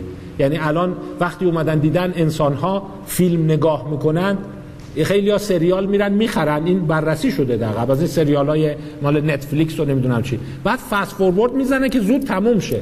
خب در چی تو این کارو می‌خوای؟ که زودتر خب فیلم تموم شه برم ببینم چی حوصله‌ام سر رفت. در صورتی که همین رو مقایسه کنید با استاندارد 50 سال پیش یه فیلم کند 90 دقیقه‌ای توی سینما چه مردم محوش می‌شدن و تا یک سال راجع به اون experience شون حرف می‌زدن. بعد تو فیلم نقش آرتیسته می‌رفتن قالب طرف رو می‌گرفتن. پس می‌بینید عمیق‌تر شدن رابطتون با اون experience بهتر از تنوع بخشیدن و زیاد کردن لوگاریتم میشه. همین رو من فکر می‌کنم به عنوان یک مصداقی تو عاطفه و حتی روابط بین فردی در نظر بگیرید. یه چیزی که از بعضی فکر میگه ما هزار تا friend داریم نمی‌دونم دو هزار نفر تو کانال مثلا خب فایده نداره. یعنی که شما داری همون اینش رو زیاد می‌کنید و همین می‌تونه سرایت پیدا کنه به رفتارهای سکشوال انسان ها یعنی اینی که به جای اینکه یه رابطهش رو خیلی عمیق نگه داره رابطه های مثلا خیلی گذرا میشه. و بعد همه فکر می‌کنن که اختلافات مال اینه که مثلا ذائقه نمی‌خونه یا از هم شناخت خوب نداشتیم. نه این نیست. برای اینکه این همون اتفاقیه که شما در وسایلت میفته دیگه. فیلمی رو که تا نصفه نگاه می‌کنیم اینو حوصلش ندارم. در صورتی که واقعا شما نگاه کنی یه دوره وقتی عمیقه بعضی میگن یه فیلم رو 15 بار دیدیم. یعنی اون ارتباط عمیق برقرار میشه. این یه خورده فکر می‌کنم بار اخلاقی داره. نمی‌خوام وارد نصیحت بشم. ولی در مقابل موج exposure به تنوع موج exposure به انبوه کالا و لذت به نظر میاد یه ترمزی آدم رو خودش بذاره well-being ش میره بالا. این معنیش ریاضت کشی نیست. معنیش اینه عمیقتر شدن ارتباطتون با داشته هاتونه اینو من پیشنهاد میدم. و واضحا هم می‌بینم. یعنی که بعد بتون روش اسم بذاریم. میگن اسم روش گذاشتن ADHD اسم گذاشتن. در صورتی که اسم بره کنار. ما با اسم کاری نداریم. من فکر می‌کنم اون سبک ارتباطیه. و همونجور که خانم دکتر اشاره فرمودن شاید اسم بیماری روش نذاریم بهتره. ولی پزشکا ممکنه خیلی سریع مدیکالایزش کنن. من همش ADHD ام. زود دلمو یه چیز می‌زنه می‌خوام یه چیز دیگه پیدا کنم. زود از یه جا خسته میشم. زود از یه آدم خسته میشم. زود از یه شغل خسته میشم. در صورتی که به جای که اسمشو بذاری ADHD اینجوری بگو. بگو مهارت عمیق کردن اون ارتباطم با اون قضیه رو اکتساب نکردم. در صورتی که می‌تونستی اکتساب کنی هیچ وقت هم دیر نیست. می‌تونی همیشه اون رو به خودی اسم بیماری روش نظری بهتره به استاد خیلی سپاسگزارم. یکی از دوستانمون در مورد نردبانی که در برای خوشبختی مطرح شد سوال پرسیدن اینکه امتیاز بالاتر از 8 در این نردبان جنبه مثبت و کمتر از 4 جنبه منفی داره. سوال اینه که اگر فردی آرزوهای بزرگ داشته باشه که فاصله زیادی با وضع کنونی اون فرد داره آیا به این معنی در واقع به معنای ناراحتی و عدم تجربه خوشبختی در وی خواهد بود این فاصله زیاد؟ به عبارت آیا همیشه باید آرزوها و تصوری که از آیندهمون داریم چیزی نزدیک به وضع کنونی ما بله. باشه؟ بله ببینید به نظریه آخر قضیه خود بهش نزدیک شدم. افیکسی و حس کارآمدی برمیگرده. مهم نیست که فاصله شما با اون آرزو چقدره. مهم اینه که تخمینت که من چقدر میتوانمندم به اون برسم تعیین کننده است. به شرطی که تخمینت متکی بر تجارب گذشته باشه. یعنی برای اینکه من شاید اینو دقیق تر بگم ببین حس توانمندی که برگرفته از تجارب گذشته هست یک ابر سرمایه زندگی شماست. یعنی شما اینجوری میگی میگی ببین آیا من امتحان جامعه دوست دارم؟ مثلا نفر اول شم. میشم. اگه بخوای به مدل optimist داره انشالله همه چی درست میشه. من همه چی رو مثبت می‌بینم. چرا نشم؟ دارم فانتزی می‌کنم نفر اول شدم جایزه هم بهم دادن. همش هم چشام میبندم میخندم. با خودم هم میخندم تو اتوبوس تو مترو ذوق می‌کنم. اصلا یه pleasure ی داره یه euphoria یی داره. یک نوع رفتار autoerotic کسبش فکر می‌کنم و اینا. آیا این کمک کنه نه. دیدن این خیلی تعیین نمی‌کنه. این که من مضطربم همش دلشوره دارم همش ناخونم کردم اینم خیلی تاثیر اونده نداره. چی پس تاثیر می‌ذاره؟ اینی که بگی ببین من ارزیابیم اینه. من توی یه مقطعی معدلم چهارده بود تلاش کردم زحمت کشیدم با وجود بیماری برادرم و پدرم که مشکل پیدا کرده بود تونستم معدلم برسونم 18 پس من قدرت افزایش خودم رو تا این قد تو خودم می‌بینم. پس یه احتمالی میدم که من که الان تو سی درصد اول دانشگاه هم بتونم بیام تو یه درصد. این مثبت ترین و سالم ترین نوع برخورد با قضیه است. یعنی expectation مثبت منتج از تجارب واقعی قبلی. و دیدن انسان هایی که موفق میشن و well-being بالا دارن اونا هستن. پس ببین تو این چند تا چیز هست. یک reality testing هست. بگی ببین من یک کار دیگرم نتونستم. من سعی کردم ده کیلو وزن کم کنم دو کیلو بیشتر نتونستم کم کنم. پس من احتمالا قهرمان ورزشی نمی‌تونم بشم. بی خودی حالا خوش رو هم ذوق کنم نمی‌دونم انگیزه به خودم بدم برم جلو آینه خودم رو تبریک کنم فایده نداره. مثلا به خود بگونم می‌تونی می‌تونی این کمکی نمی‌کنه. من باید ببینم چه سرمایه از قبل دارم. و در واقع گاهی اوقات می‌بینی همون نوروتیسیزم استرابی که داری به نفع تموم میشه. مثلا بعضی اصرار دارن من همش چرا استراب دارم؟ خب آره استراب موتور محرک تو چرا نداشته باشی؟ یعنی سیمتومت رو به نفع خودت هایجک کن. به جای اینکه سعی کنی سیمتومت رو از بین ببری. یعنی همین استراب داشتن من باعث شده یه هفته زودتر از بقیه شروع می‌کنم درس رو مرور کردن و باعث شده جلو بیفتم. در صورتی که بقیه به من گفتن که استراب چیز بدیه منم هی سعی می‌کنم استراب نداشته باشم ولی دارم دیگه. هی هم میرم دکتر قرص می‌خورم استرابم کم نمیشه. یه مبحثی من بهش نپرداختم. اونم باید یه جلسه دیگه بپردازیم. یه قسمت زیادی از ما خودمون نیستیم فشار بقیه ایم از این حواستون باشه. یعنی ممکنه و این روش خیلی پژوهش هست. مثلا شما فرض کن این آب رو به شما میدن میگن که بگو مثلا مزش چقدر خوب بود. مثلا شما پنج امتیاز میدی. بعد ناگهان ده نفر دیگه که اینو خوردن همه میگن نه. بعد شما اصلاح می‌کنی می‌کنی هفت. این واضحا اندازه گیری شده شده. چه روی خوب بودن خوراکی ها چه روی موفقیت خودتون چه روی ظاهر خودتون و چه روی ظاهر دیگران. یعنی مثلا شما به ظاهر یه نفر نمره میدی از صفر تا ده نمره بده میدیم شیش.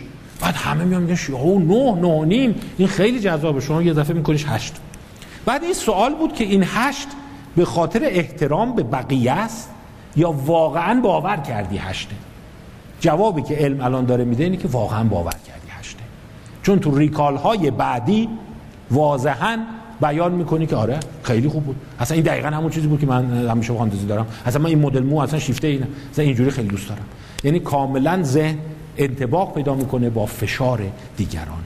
پس یه مبحث دیگه هست. Obedience disobedience and conformity. Conformity یعنی بقیه یه کاری رو می‌کنن منم می‌کنم.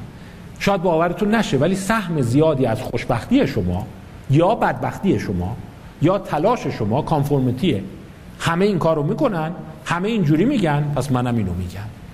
شاید همونی هم که ما 80 درصد مردم داریم میگن احساس خوشبختی می‌کنن تو آمارها دلیلش اینه که خب میگه خب بقیه اینو میگن دیگه. لابد باید اینو بگم دیگه. یعنی لابد باید حس خوشبختی کنم دیگه. یعنی یک لابد بیرونی می‌تونه درونی بشه. تصویرسازی های مغزی رو نشون داده که شما وقتی واقعا چیز شیرین می‌خورید و احساس شیرینی دارید تا دیگران به شما تلقین می‌کنن که شیرینه همون مراکز مغزی اکتیویت میشه. یعنی نظر دیگران به اندازه نظر خود شما تو تصمیم گیریاتون ارزش داره. ولی شما نظر دیگران رو انکار می‌کنی. نه ما تحت تاثیر دیگران قرار من خودم معتقدم این سبک زندگی درسته. در صورتی که به این میگن conformity انسان ها بیش از اونی که فکر کنید conformist هستند. یعنی اصلا قابل تصور نیستید که چقدر شما می‌تونید conformist باشید و جریان حرکت داشته باشید. برای همین یه اصطلاح بد گذاشتن. این اصطلاح بد رو شما حالا تعدیلش کنید. میگن انسان موجود گله‌ای است herd behavior داره.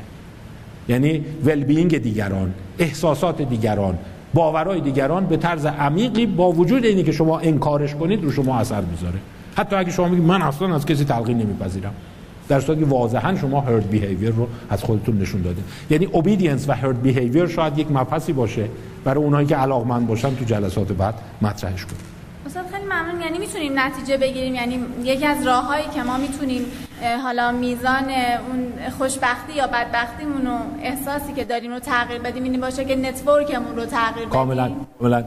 اینکه اطرافیان شما به طرز عجیبی بر شما influence می‌ذارن در صورتی که شما در نگاه اول فکر می‌کنیم من آدمی نیستم از بقیه القا بپذیرم. ولی مجموعه عجیبی از مطالعات این رو نشون داده. و حتی شما یک چیز عجیب می‌بینی که براتون قابل فهم نیست. مثلا بعضی مادران میگن میگن این تینیجرها چرا از این یارو خواننده خوششون میاد؟ ما اینو می‌بینیم می‌خوایم اوق بزنیم. آخه این چی داره؟ یعنی بچه من اینقدر کلش معیوبه از این خوشش میاد. در صورتی که حواسشون نیست. بچه شما نیست. چهل نفر دیگه است. که رفیقاشن و اینا یک هرد بیهیویر رو دارن. یعنی رو هم دیگه اثر گذاشتن. در صورتی که ما هرد بیهیویر رو انکار می‌کنیم. شاهکار herd behavior نه تو چیزهای مثبت بلکه تو چیزهای منفیه. وقتی اومده بودن دیده بودن این اصلا یک کتاب قشنگ هست به نام گردان 101 پلیس ذخیره. این کتاب رو شاید خیلی براتون جذابیت نداشته باشه بخونید. ولی داستان چیه؟ داستان اینه که وقتی جنایات جنگ جهانی اتفاق افتاد همه گفتن خب اینا اس اس های خیلی دژخیمای معتقد به هیتلر و نژادپرست و اینا بودن. این همه آدم کشتن.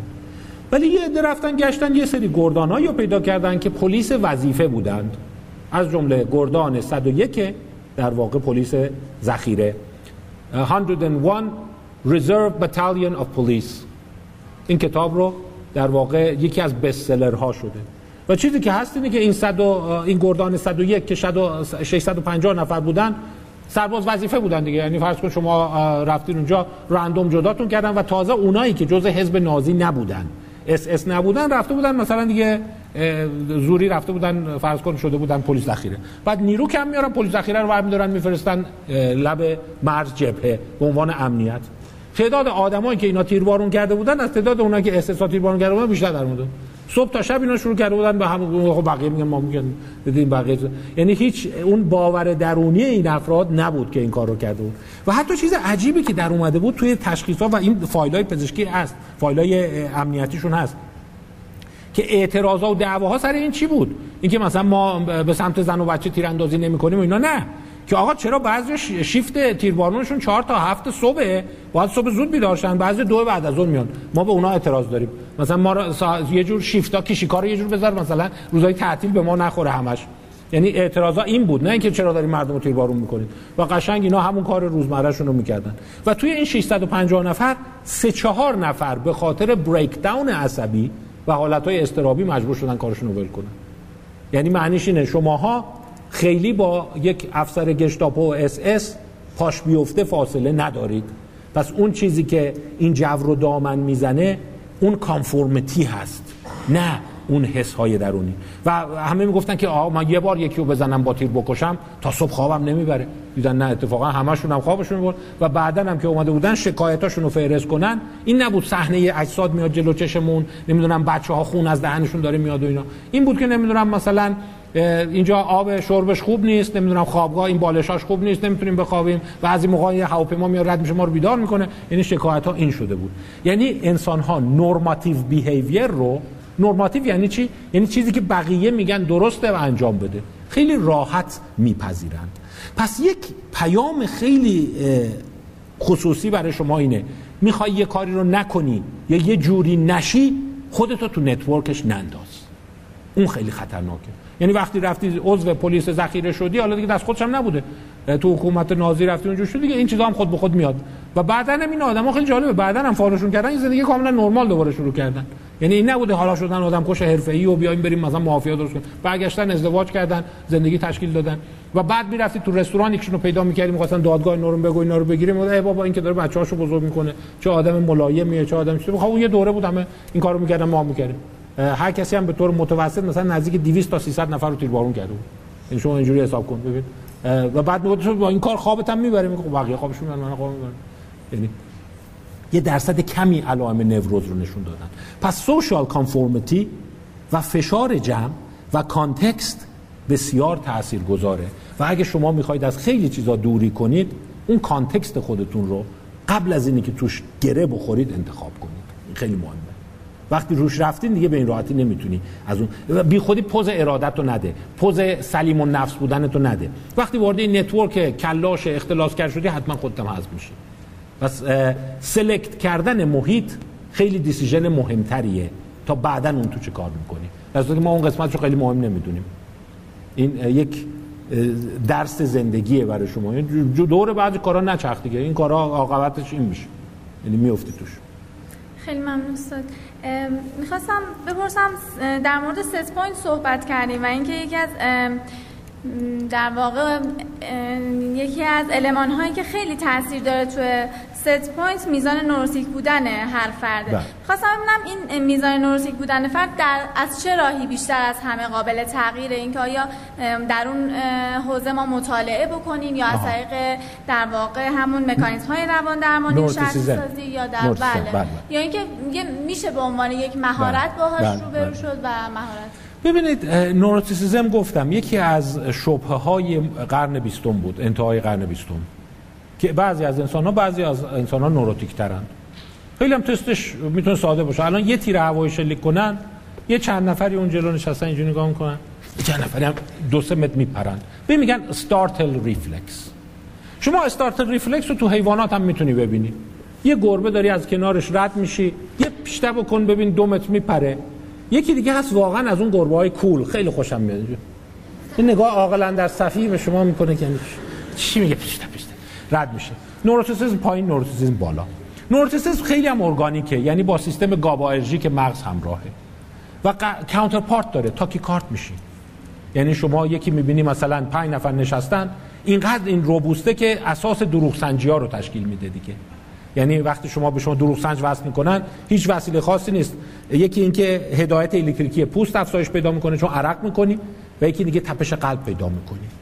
منتها حالا یه دلیلم بگم دروغ سنج اثر نمی‌کنه اینه برای اینکه بیشتر کریمینال های حرفه‌ای نوروتیسیزم پایین دارند.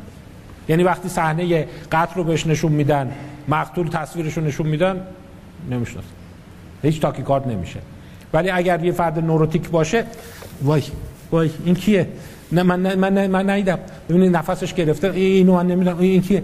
یعنی قشنگ اون تغییرات نوروتیک توش ظاهر میشه. برای همینه که اصلا نوروتیزم بالا با کرایم خیلی رابطه نداره. آدمای نوروتیک محافظه کارتر میشن. ولی سوال اینه من با یک سرشت استرابی به دنیا اومدم. شانس بدم. حالا به دنیا اومدم مخلوطی از ژن و چند ماه اولم هست. چون بعضیا میگن ژن نیست. میگن اون طرز feeding behavior مادر. اضطراب مادر. حتی ضربان قلب مادره. که من عادت کردم مادر من هیجانی ای fidgety ای منو. این ور مادر دیگه خیلی آرومه. مجموعه اینا رو در نظر بگیر اون چند سال اول به اضافه ژنتیک. شما تو دبستان یا نوروتیک یا نیستی چند تا راه داری یک. اولا برخلاف یافته های قدیم اونقدر ارگانیک نمیمونه. یعنی خیلی ها نورتیزمش رو گرو می‌کنند از زمان از زمان جروم کیگن اینو دیدن. خیلی از آدمای مضطرب به تدریج استرابشون کم میشه. فکر کنم شما هم بعضیتون تجربه داشتین.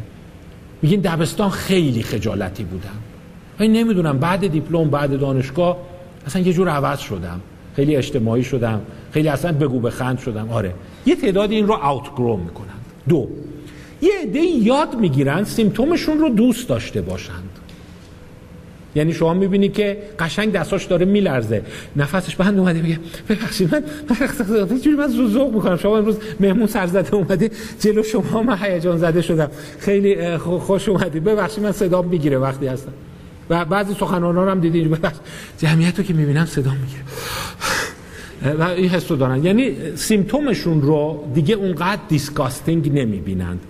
symptom شون رو accept می‌کنن پس یه قدم دیگه اینه که symptom ت رو accept کن. یه پله دیگه اینه که positive mood میاد و symptom رو خونسا می‌کنه دیگه که براتون مثال زدم. و این trend نهایی رو که نگاه می‌کنی اگر از من بپرسن اینجوری میگم که neuroticism بالا نه خیلی ولی مایلدلی شما رو مستعد بیماری های روانپزشکی خواهد کرد اگر ولش کنی. و گاهی اوقات هم به نفع تموم میشه.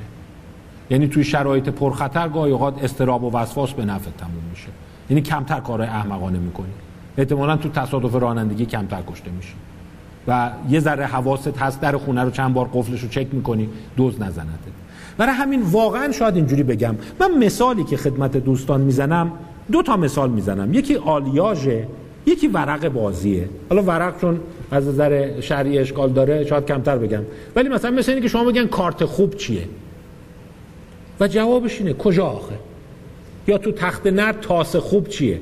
آخه کجا؟ اول بازی وسط بازی. گاهی اوقات یه دونه دو با یک شما رو از همه چی نجات میده و شیش جفتشیش به ضرر تموم میشه.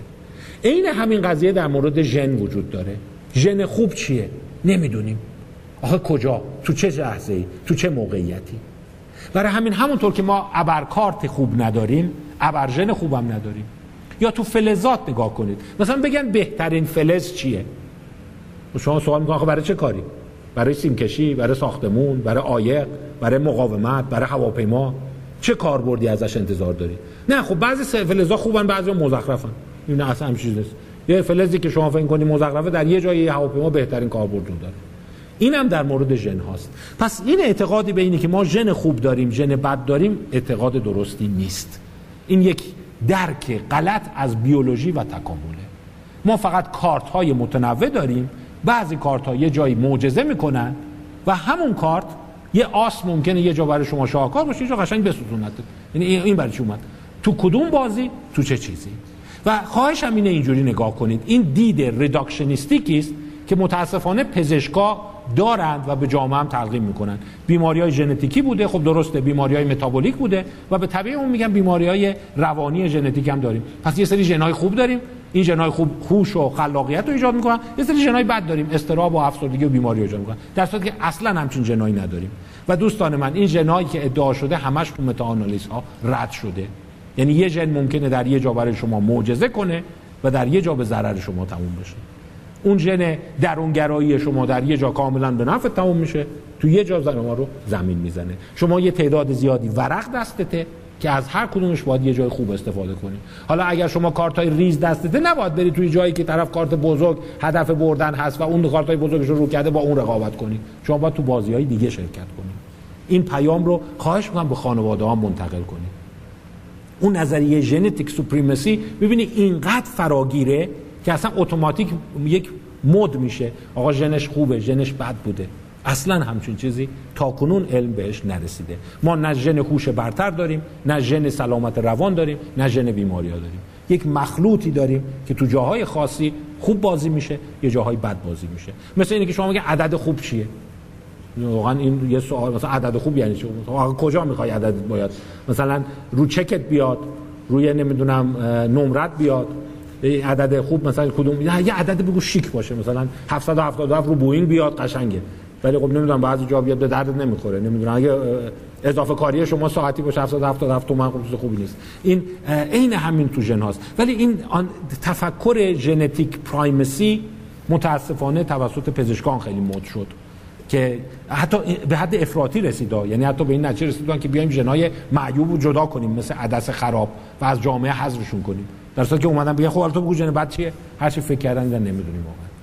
مثلا یه ژن از تحرک شما رو نشون میده. خب آره تحرک بالا یه جایی برای یکی خوبه دیگه. و یه ژن هست استراب بالا نشون میده. یه چیز عجیب براتون بگم. دیده بودن که قاتل های سریال اونایی که سریال کیلر هستند. اگه بپرسی چه چیزی توشون مشترکه دیدن علائم پایین نوروتیک هنگام سرزنش مادر. یعنی مثلا مادر اومده جیغ زده وای چرا این کارو کردی؟ الان میگم پدرت بیاد بزنه تو بی خیال نگاه کن. دیدی دهنم کج میکن و دیدن عدم پاسخ اتونومیک به تهدیدات مادر ممکنه اس کنی بچه آرومیه ولی یکی از سازندگان ژنهای قاتلهای سریالیست. برای همین هم اینا خیلی موقع قتل اصلا استراب نداره. می خیلی آروم نشسته دستش نمیلرزه. قشنگ چاقو رو در آورده می‌بینی با pleasure ی به شما نزدیک شده انگار مثلا می‌خواد از اون شیرینیه برداره بعد همینجوری یه دفعه می‌کشه و بعد ارضا میشه. این حواسمون باید به این باشه که پیچیدگی mental health رو نیایم سادش کنیم. باز مدل اون پارو میشه دیگه. اون ژن بده کدوم ایستگاه قبلی پیاده شده؟ بریم ببینین چی بوده. در صورتی که اصلا تو ایستگاه قبلش خبری نبوده. استاد خیلی ممنونم. متاسفانه time مون بله. به ساعت 6 رسیدیم و ازتون درخواست می‌کنم که برای ثبت عکس یادگاری فصل اول باستاب در کنار استاد به روی سن تشریف بیاریم و امیدوارم که شما رو در رویدادهای آینده باستاب باز هم ملاقات کنیم.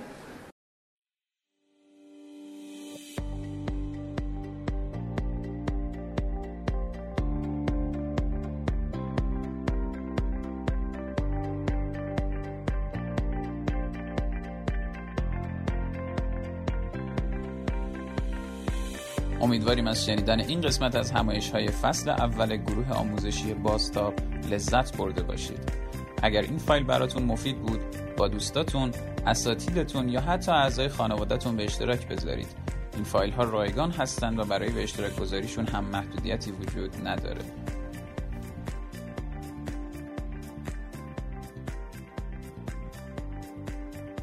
برای ارتباط با ما هم می‌تونین به کانال تلگرام ما به آیدی باستاپ ایژوکیشن یا سایت ما به آدرس www.baztab.education یا صفحه اینستاگرام ما به آدرس bastop.education مراجعه کنین.